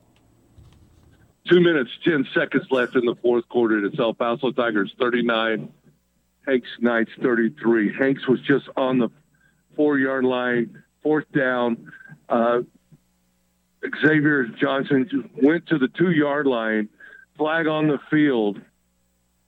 And I'm trying to find out what the penalty dead ball, personal foul for El Paso High on the two yard line. So with two minutes, 10 seconds left, uh, left in the game, it's El Paso Tigers 39, Hanks Knights 33. It looks like Hanks will not be able to get the ball back. Uh, El Paso does not have another timeout left. They spent all their timeouts in the third quarter. So it'll be first and 10 from the one yard line for El Paso Tigers. Uh, uh, Bill, uh, clarify on that one. I thought you said, uh, did you say Xavier Johnson carried, or are we on to Lou Johnson in El Paso now? No, if, Xavier Johnson carried down to the two yard line. Well, if there was, was a tackle, if if there was a personal foul, unless they called it dead ball, that would be half the distance, it, first and goal from the one. So it was sa- dead ball foul. So it they're saying it's post possession. That's uh, like yeah. that's the rage these days. Bo Bagley drives me insane. Sure. So the guy hit the ground, and the play is over, and now you can stomp on his head, and you still get the ball, and you're going to get a one yard penalty. Big friggin' whoop! What is that? and when did they start doing it? It's been the last four or five years, and I've had pretty enough recent. of it. Pretty pretty recent, but still, what a game there between uh, Hanks and El Paso High. Bill, uh, do you have more for us? Yeah, Lou Johnson just ran the ball for five yards, uh, so it's going to be second down and uh, six uh, for the El Paso Tigers, and deep in their own end zone. And how much time left in this game? One minute thirty seconds left, and Hanks only has one timeout left. So I think this is pretty well much over with, unless there's a big mistake. Okay, hang on the phone. We're going to talk a little bit about more scores in the area. But, Bill, thank you very much. Looks like El Paso can really run out the clock on this one, get a first down, and this game's over. El Paso High and Hanks Knights both 1 and 0 coming into this game. Yeah, the only thing I'd say if they can uh, hold them, if they do have a uh, timeout still, if it's a second, second down and about five, if they can three and out them, that's one timeout, then take another about 40 seconds off the clock. They punt the ball away. Hanks could conceivably get the football uh, on their side of midfield and they have been able to throw the ball. It's been Xavier Johnson late, but remember, Jude Blanco had, I don't know what it was, a 72 yard touchdown reception earlier, and and, and I think uh, uh, Dom Carrillo had uh, like a 29 yarder as well. So they have had some success. Marcus Portis, uh, a junior, two year quarterback at uh, at Hank. So you know they can put it up in the air. They may have a shot at this thing with seconds left. Absolutely. We'll head out to Bill in just a moment. We have another final from the land of enchantment. Santa Teresa topping Lovington 52 39. That's Santa Teresa's first victory of the year. And wanting to remind you, visit E 600ESPNElPaso.com for recaps, photos by Prep One, and final scores for Football Friday night. Make sure to subscribe to the Football Friday night on demand for the replay of each show. Football Friday Night on Demand is available wherever you get your podcasts. Let's head back out to Bill Kuhn at R.R. Jones Stadium, get an update. About a minute and a half left. El Paso High up on Hanks by six. Bill, what do you have for us? One minute, 13 seconds left. El Paso High is on the six yard line. It's third and six. Quarterback Caleb Dominguez coming in, filling in for starting quarterback. Uh, hands the ball off to Lou Johnson. He's going to be short by about two yards, so it's going to be fourth down and two for El Paso High. Let's see what they do here. Timeout by Hanks. So there's no timeouts left on either side. 52 seconds left here in the fourth quarter. Hanks has called their final timeout with the ball on the 11 yard line, about a two yard uh, pickup for El Paso High. If they go for it, they're going to have to punt it here. And Bill, you mentioned this to me already. Uh, this is where it really hurt El Paso High. Jerry Chida is their terrific quarterback, uh, two-year starter, senior, 66-yard touchdown run tonight. Uh, led led the go-ahead drive. Uh, and also their kicker, by the way, injured, as you said, a backup quarterback. When you get the ball first and goal on your own one, and you got the backup quarterback in there, uh, none of that is good. They probably did the smart thing. Keep it conservative. Maybe you don't get your first down. Now we're going to punt it away and try and let the defense win this thing. But Hanks is going to get this thing maybe on El Paso's uh, inside their 40 and still going to have over a minute to try and get this thing done. Of course, they do need a touchdown. Down six, uh, field goal's not going to do them any good. Nice job by head coach Jason Blair. Here we go. Time- 52 seconds uh, left. Time commitment. Okay, in let's the go back to you, game. Bill. 52 seconds left in the game. Uh, it looks like that uh, El Paso High is going to go for it. They'll probably give it to Lou Johnson. They do give it to Lou Johnson. He runs off to the right side of the field, and it looks like he's short by a foot. Wow. Wait, wait. Could could be a fumble on the play. There's pile up at the 12 yard line. We're still waiting for the officials to call what's going on. That's amazing. calls timeout. Bill, so El Paso High had the ball on the six yard line. Their own- their own six. Their own six, third and six, and they handed off. Oh, wait, uh, that was a fourth down. They handed That off. That was fourth down, right? and stop short a possible fumble so Hanks could get the ball back here with a minute to with 50 seconds to go. Oh So my the, gosh. The the referees on the field holding the ball still. They will be coming out, bringing out the chains to measure if they got the first down or not. It is four, 43 seconds left in the fourth quarter. It is El Paso High 39, Hanks Knights 33. Here comes the change. Looking, they got the first down. Wow. El Paso Tigers got the first down by inches. So that's really going to be it. But uh, what a game out here on both sides of the ball. I think As El, Paul said, it was a Johnson Bowl. all of El Paso needs to, El Paso High needs to go to Vegas right now. D- don't go home, just go straight to Vegas. And they shouldn't have been measuring for the first down. What they should have been measuring was Ray Aguilar's inseam. But that that is maybe the gutsiest call in the history of calls. Fourth and five or six from your own six yard line, and you went for it and you ran it and you got it. Just absolutely amazing. Hanks, no more timeouts. Clock should run. Uh, Bill, count us down here as this uh, stadium must be going nuts right now. Uh, everybody's up on their feet here at R.R. Jones Stadium. The ball is down. The referees are out of the way. It's 43 seconds left. Victory formation. The ball has been kneeled. It's now down to 39 seconds as as it going in. The referee calls a penalty, an offside, false start on El Paso High. So we're going to drag this out a little bit more with 35 seconds left. El Paso High false start. So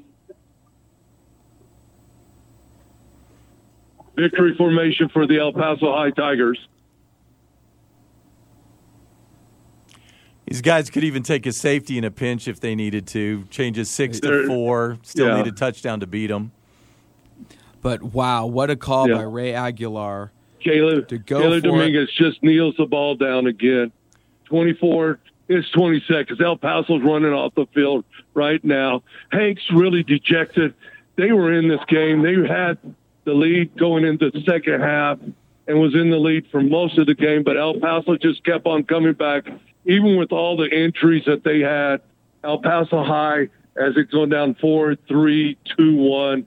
It's final here at R.R. Jones Stadium. It's El Paso Tigers 39, Hanks Knights 33.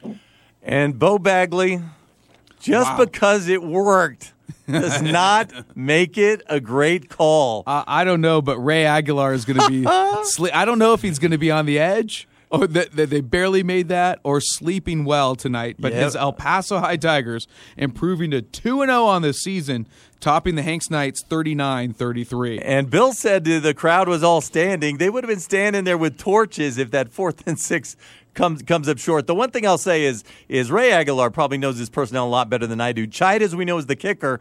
Maybe he's the punter as well. Maybe there's nobody else. He looked up and down his bench and said, "I don't know. I don't have a guy who could kick it more than six yards anyway? So we might as well just go for this thing." That's all I can figure. What a game. And what a Wow. game over at the SAC. El Dorado, the Aztecs force a turnover on downs by the Chapin Huskies. The El Dorado gets the ball back, looking to run the clock out with a minute left. We're going to take a break here. We'll head back out for a wrap up with Bill Kuhn and Coach Jaime Chavez over at the SAC. You're listening to Football Friday Night right here on 600 ESPN El Paso. ESPN El Paso. I'm Bo Bagley alongside Paul McKinnon. We have a final at the SAC. El Dorado tops Chapin 20 to 10. A slugfest, but that El Dorado Aztec defense holds up. For a final wrap up, let's go out to Coach Jaime Chavez at the SAC with this update from Chapin and El Dorado. Coach. the final in the nightcap at the SAC. El Dorado 20 and Chapin 10. El Dorado quarterback Quincy Estrada, a one yard touchdown run. He also threw an eight yard touchdown pass to younger brother Ryan Estrada. Ryan Estrada, 13 carries, the freshman, 13 carries, 120 yards rushing tonight. And then the, the golden leg for uh, the uh, El, Dor- El Dorado Aztecs, Garrett Felix, two field goals, field goals of 38 and 12 yards. Quarterback Estrada, he was uh, six of eight, 40 yards passing, five carries and 40 yards rushing. For Chapin, quarterback Aiden Quinn, a 15 yard touchdown pass to Savion Jordan, and Jovan Moreno hit a 32 yard field goal. Quinn, 13 of 22, 135 yards in the air, one touchdown and one INT. Running back Davion Singleton, 13 carries, 61 yards, 61 yards rushing. El Dorado, they're 2 0 now. They'll take on Eastlake next week. And Chapin, they've got a bye next week. They'll be, they'll be at Parkland two weeks from tonight. Once again, the final from the SAC El Dorado 20 and Chapin 10. All right, coach, thank you so much. Great job from the Student Activities Complex, 20 to 10. El Dorado over Chapin. El Dorado improves to 2 and 0 on the season. Chapin falls to 0 and 2. Coach, great job. We'll see you at our post-game hotspot. Cabo Joe's on Yarbrough. Great place for eats and treats and drinks. Hey, let's head out to Bill Kuhn. Boy, the El Paso Tigers scored 29 points after halftime. They earn a squeaker victory over the Hanks Knights. 39 33. Let's head out to Bill Kuhn for the wrap up. Bill. You- You're right. 39. Hank, or, sorry, El Paso High 39, Hanks Knights 33. Uh, it was a Johnson Bowl. Xavier Johnson finished the night with 246 yards with Hanks Knights. Lou Johnson, not a not a bad night for Lou Johnson, 172 yards on the night. Uh, Caleb Dominguez came in for uh, Jerry Jair, uh, which I'm looking at right now on the field. He is on crutches right now, so looks like he's going to be out for a while. But Caleb came in and did a great job filling in, threw two touchdowns, and really helped El Paso High come out and come out on top of Hanks Knights. So it's a final here at R.R. Jones Stadium. It's El Paso Tigers 39, Hanks Knights 33. All right, Bill. Thank you so much. Great job out there from R.R. Jones Stadium. What a win for the El Paso High Tigers, improving to 2 0. And what a call by head coach Ray Aguilar, going for it on fourth and six at your own six yard line with 45 seconds to go. Barely get the first down. Otherwise, it would have been a turnover on downs. Hanks would have gotten the ball right there with plenty of time. Uh, but uh, Ray Aguilar, the call of the year, don't you think, Paul? Maybe even right, even just week two. It's got to be even through week twelve. There's got to be a better way to phrase that than uh, call of the year. Uh, crazy call of the year, maybe, but sometimes crazy works, and it did there. As I said, there had to be something else in the works that Ray Aguilar Aguilar's thinking about. Uh, he's worried about his deep snapper. He's worried about his punter. It's got to be a personnel issue because on no planet is that a good call or does it make any sense. But did it work out? It absolutely did. And uh, wow, El Paso two and zero going into into week three, huge. Absolutely amazing. What a call for Ray Aguilar and the El Paso Tigers improving to 2 0 on the young season. We're going to take a break. We have final scores from all over the borderland. That'll be next. You're listening to Football Friday Night right here on 600 ESPN El Paso. Let's go back to Bo Bagley and Paul McKinnon. Welcome back to Football Friday Night right here on 600 ESPN El Paso. We have final scores from all over the Panland. And your AutoZone scoreboard, I guess. Here we go in 6A. Franklin tops Andress 42 nothing. Eastwood all over Las Cruces High 63 35. Pebble Hills in the early matinee today at the SAC. Pebble Hills all over Del Valle 50 to 13. Montwood falls in a close one to San Angelo Central 52 49. Americas falls to Odessa on Thursday 49 27. In 5A, uh, Canutillo topping Coronado 36 20. Big win for the Canutillo Eagles. Chapin and El Dorado, the night game at the SAC. El Dorado all over Chapin 20 to 10. A slugfest. Really nice job by the Aztecs defense. El Paso High holds on to defeat Hanks 39 33. Parkland gets a game winning field goal to top Austin 9 to 7. And Riverside all over Burgess 54 13. Elsewhere, up in the land of enchantment, Eastlake falls to Rio Rancho 13 to 7. Ysleta falling to Clint 21 to 14. Big win for the Clint Lions. Bowie all over the horizon 31 to 20 for their first victory of the season. Jefferson defeats Irvin 31 14. Mountain View and Cathedral, a battle of unbeatens. Mountain View defeats the Fighting Irish 35 14. Pecos all over San Eli 12 0. Fabens tops Tornillo 42 0. Centennial up in Las, uh, La Cueva up in Albuquerque. Wow. La Cueva comes back. It's a last second touchdown The top Centennial 28 21. Santa Teresa tops Lovington 52 39. Alamogordo all over Gadsden 54 to 12. Anthony proves to 2 0, topping Hot Springs 42 to 6. And Hatch Valley tops Tularosa 41 to 7. That's your football Friday night scoreboard. Let's head out to our senior player of the game, brought to you by the Greater El Paso Football Showcase. Paul. And I don't think there's any doubt about this one. Uh, not just the senior player of the night. I, I think the player of the night, Lorenzo Johnson, the senior, three touchdowns last week against Gadsden and put up three touchdowns in about three minutes tonight.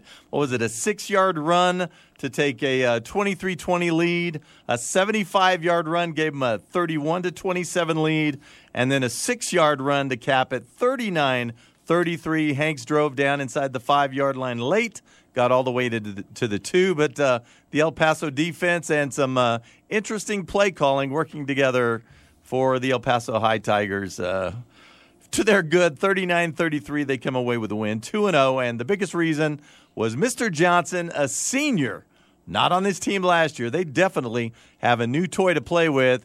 And the way that district is shaken out this year, especially after what uh, Riverside did to Burgess tonight, you got El Paso High, you got Jeff, you got Burgess, and you even have Chapin, who's fallen and maybe can't get up after two weeks of play, maybe fighting for those final couple of uh, playoff berths. It should be interesting in that District uh, 1 5A Division Two this season. Lorenzo Johnson just made it a lot more interesting with his performance tonight, beating Hanks. Boy, electrifying over at R.R. Jones Stadium. That senior player of the game brought to you by the Greater El Paso Football Showcase. Now, senior football players, remember, you must have your SAT ACT results submitted by December 1st to be eligible for the Combine and the All Star game. Go to 915showcase.com and the social media pages to see the weekly top five performers, scores, and stats of teams and players, and more. Now, time for our top athlete, athlete brought to you by Taco Avocado. exciting nights because they are so monumental and It's fantastic. And Serena Williams, one of the best. And they're talking about Serena Williams. Oh, a tough loss today. She's a, a top athlete over her career. She's the goat of all time. But You know, she's not. table- but table. she is not the best tonight in No, high school football. That's going to go to Evan Minhadis, the new Eastwood quarterback. Threw for 417 yards, seven big touchdowns. Had some seniors of his own that uh, caught some touchdowns between Michael Caldetta and uh, and uh, those those other kids. Caldetta caught a couple and. Wow, Every, everybody caught one for Eastwood tonight. Of course. But the guy throwing them was Evan Minhadis, the brand new quarterback for the Eastwood Troopers. Wasn't really able to show out last week against Southlake Carroll because, oh, by the way, they're pretty good. But tonight against the Las Cruces team that, that we assume is uh, is decent competition, Minhadis and that Eastwood passing game just ripped him to shreds. And if you're a quarterback, you want to play for Coach Julio Lopez in that passing game. Boy, no they kidding, like to throw right? up some numbers up there. you a top that one. athlete. Brought to you by Taco Avocat. Need a new spot to try? Experience Taco Avocat for feel good fast food. Family packs available for the big game, or stop by their drive through and grab Taco Avocat to go. Dine in at 2114 North Zaragoza or order online at tacoavocat.com. So we got some big games. We got some eligible games for our 915 Tours game of the week next week. How about Eastwood and Pebble Hills? Pebble Hills undefeated. Both teams can put up some points. That game, 4 p.m. at the SAC next week. That's a great one. Or El Dorado and Eastlake. Eastlake coming off a really tough loss at Rio Rancho today. That's the nightcap at the SAC tomorrow uh, next week. El Dorado and Eastlake should be a fun one. Or how about a battle of unbeatens between the Riverside Rangers and the Jefferson Silver Foxes at Silver Fox Stadium? That should be a fun one too. A little regional rivalry there. Uh, Paul, what do you like for next week? Oh man, I like them all. Uh, yeah, Dorado Eastlake should be fun. Uh, Yeah. yeah. and again, we were just talking about uh, that District uh, One Five A Division Two Jefferson. One of those teams, uh, pretty impressive win tonight. They uh, Roman Gomez. We haven't been, we haven't talked about him that much. Uh, he wasn't their quarterback last week, but they plugged him in about a quarter into the game and had a couple long fifty plus yard runs and more of the same tonight. And when he's back there, Jeff has that little yin and yang we always talk about. You have the athlete Gomez. Remember this, the guy when uh, when the Rubio kid Arturo Rubio went down a couple of years ago with his knee. COVID 2020 again. Everything weird happened in 2020. This guy came in as a sophomore and picked up the slack while Rubio plugged back in last year and helped skipper them along with uh, the four-year starting quarterback Nate Alcala to uh, to a playoff berth. But now those guys are gone. Gomez, well, he was a running back. Now they plug him in at running back. He's a playmaker. And the littlest Rubio is back there with him with uh, as well. Miguel Rubio, Miguel Rubio, huge huge game tonight. Couple of uh, 60 plus yard touchdown runs. And Roman Gomez, they have that yin and yang in the running back field that they were always talking about. So Jeff has some weapons.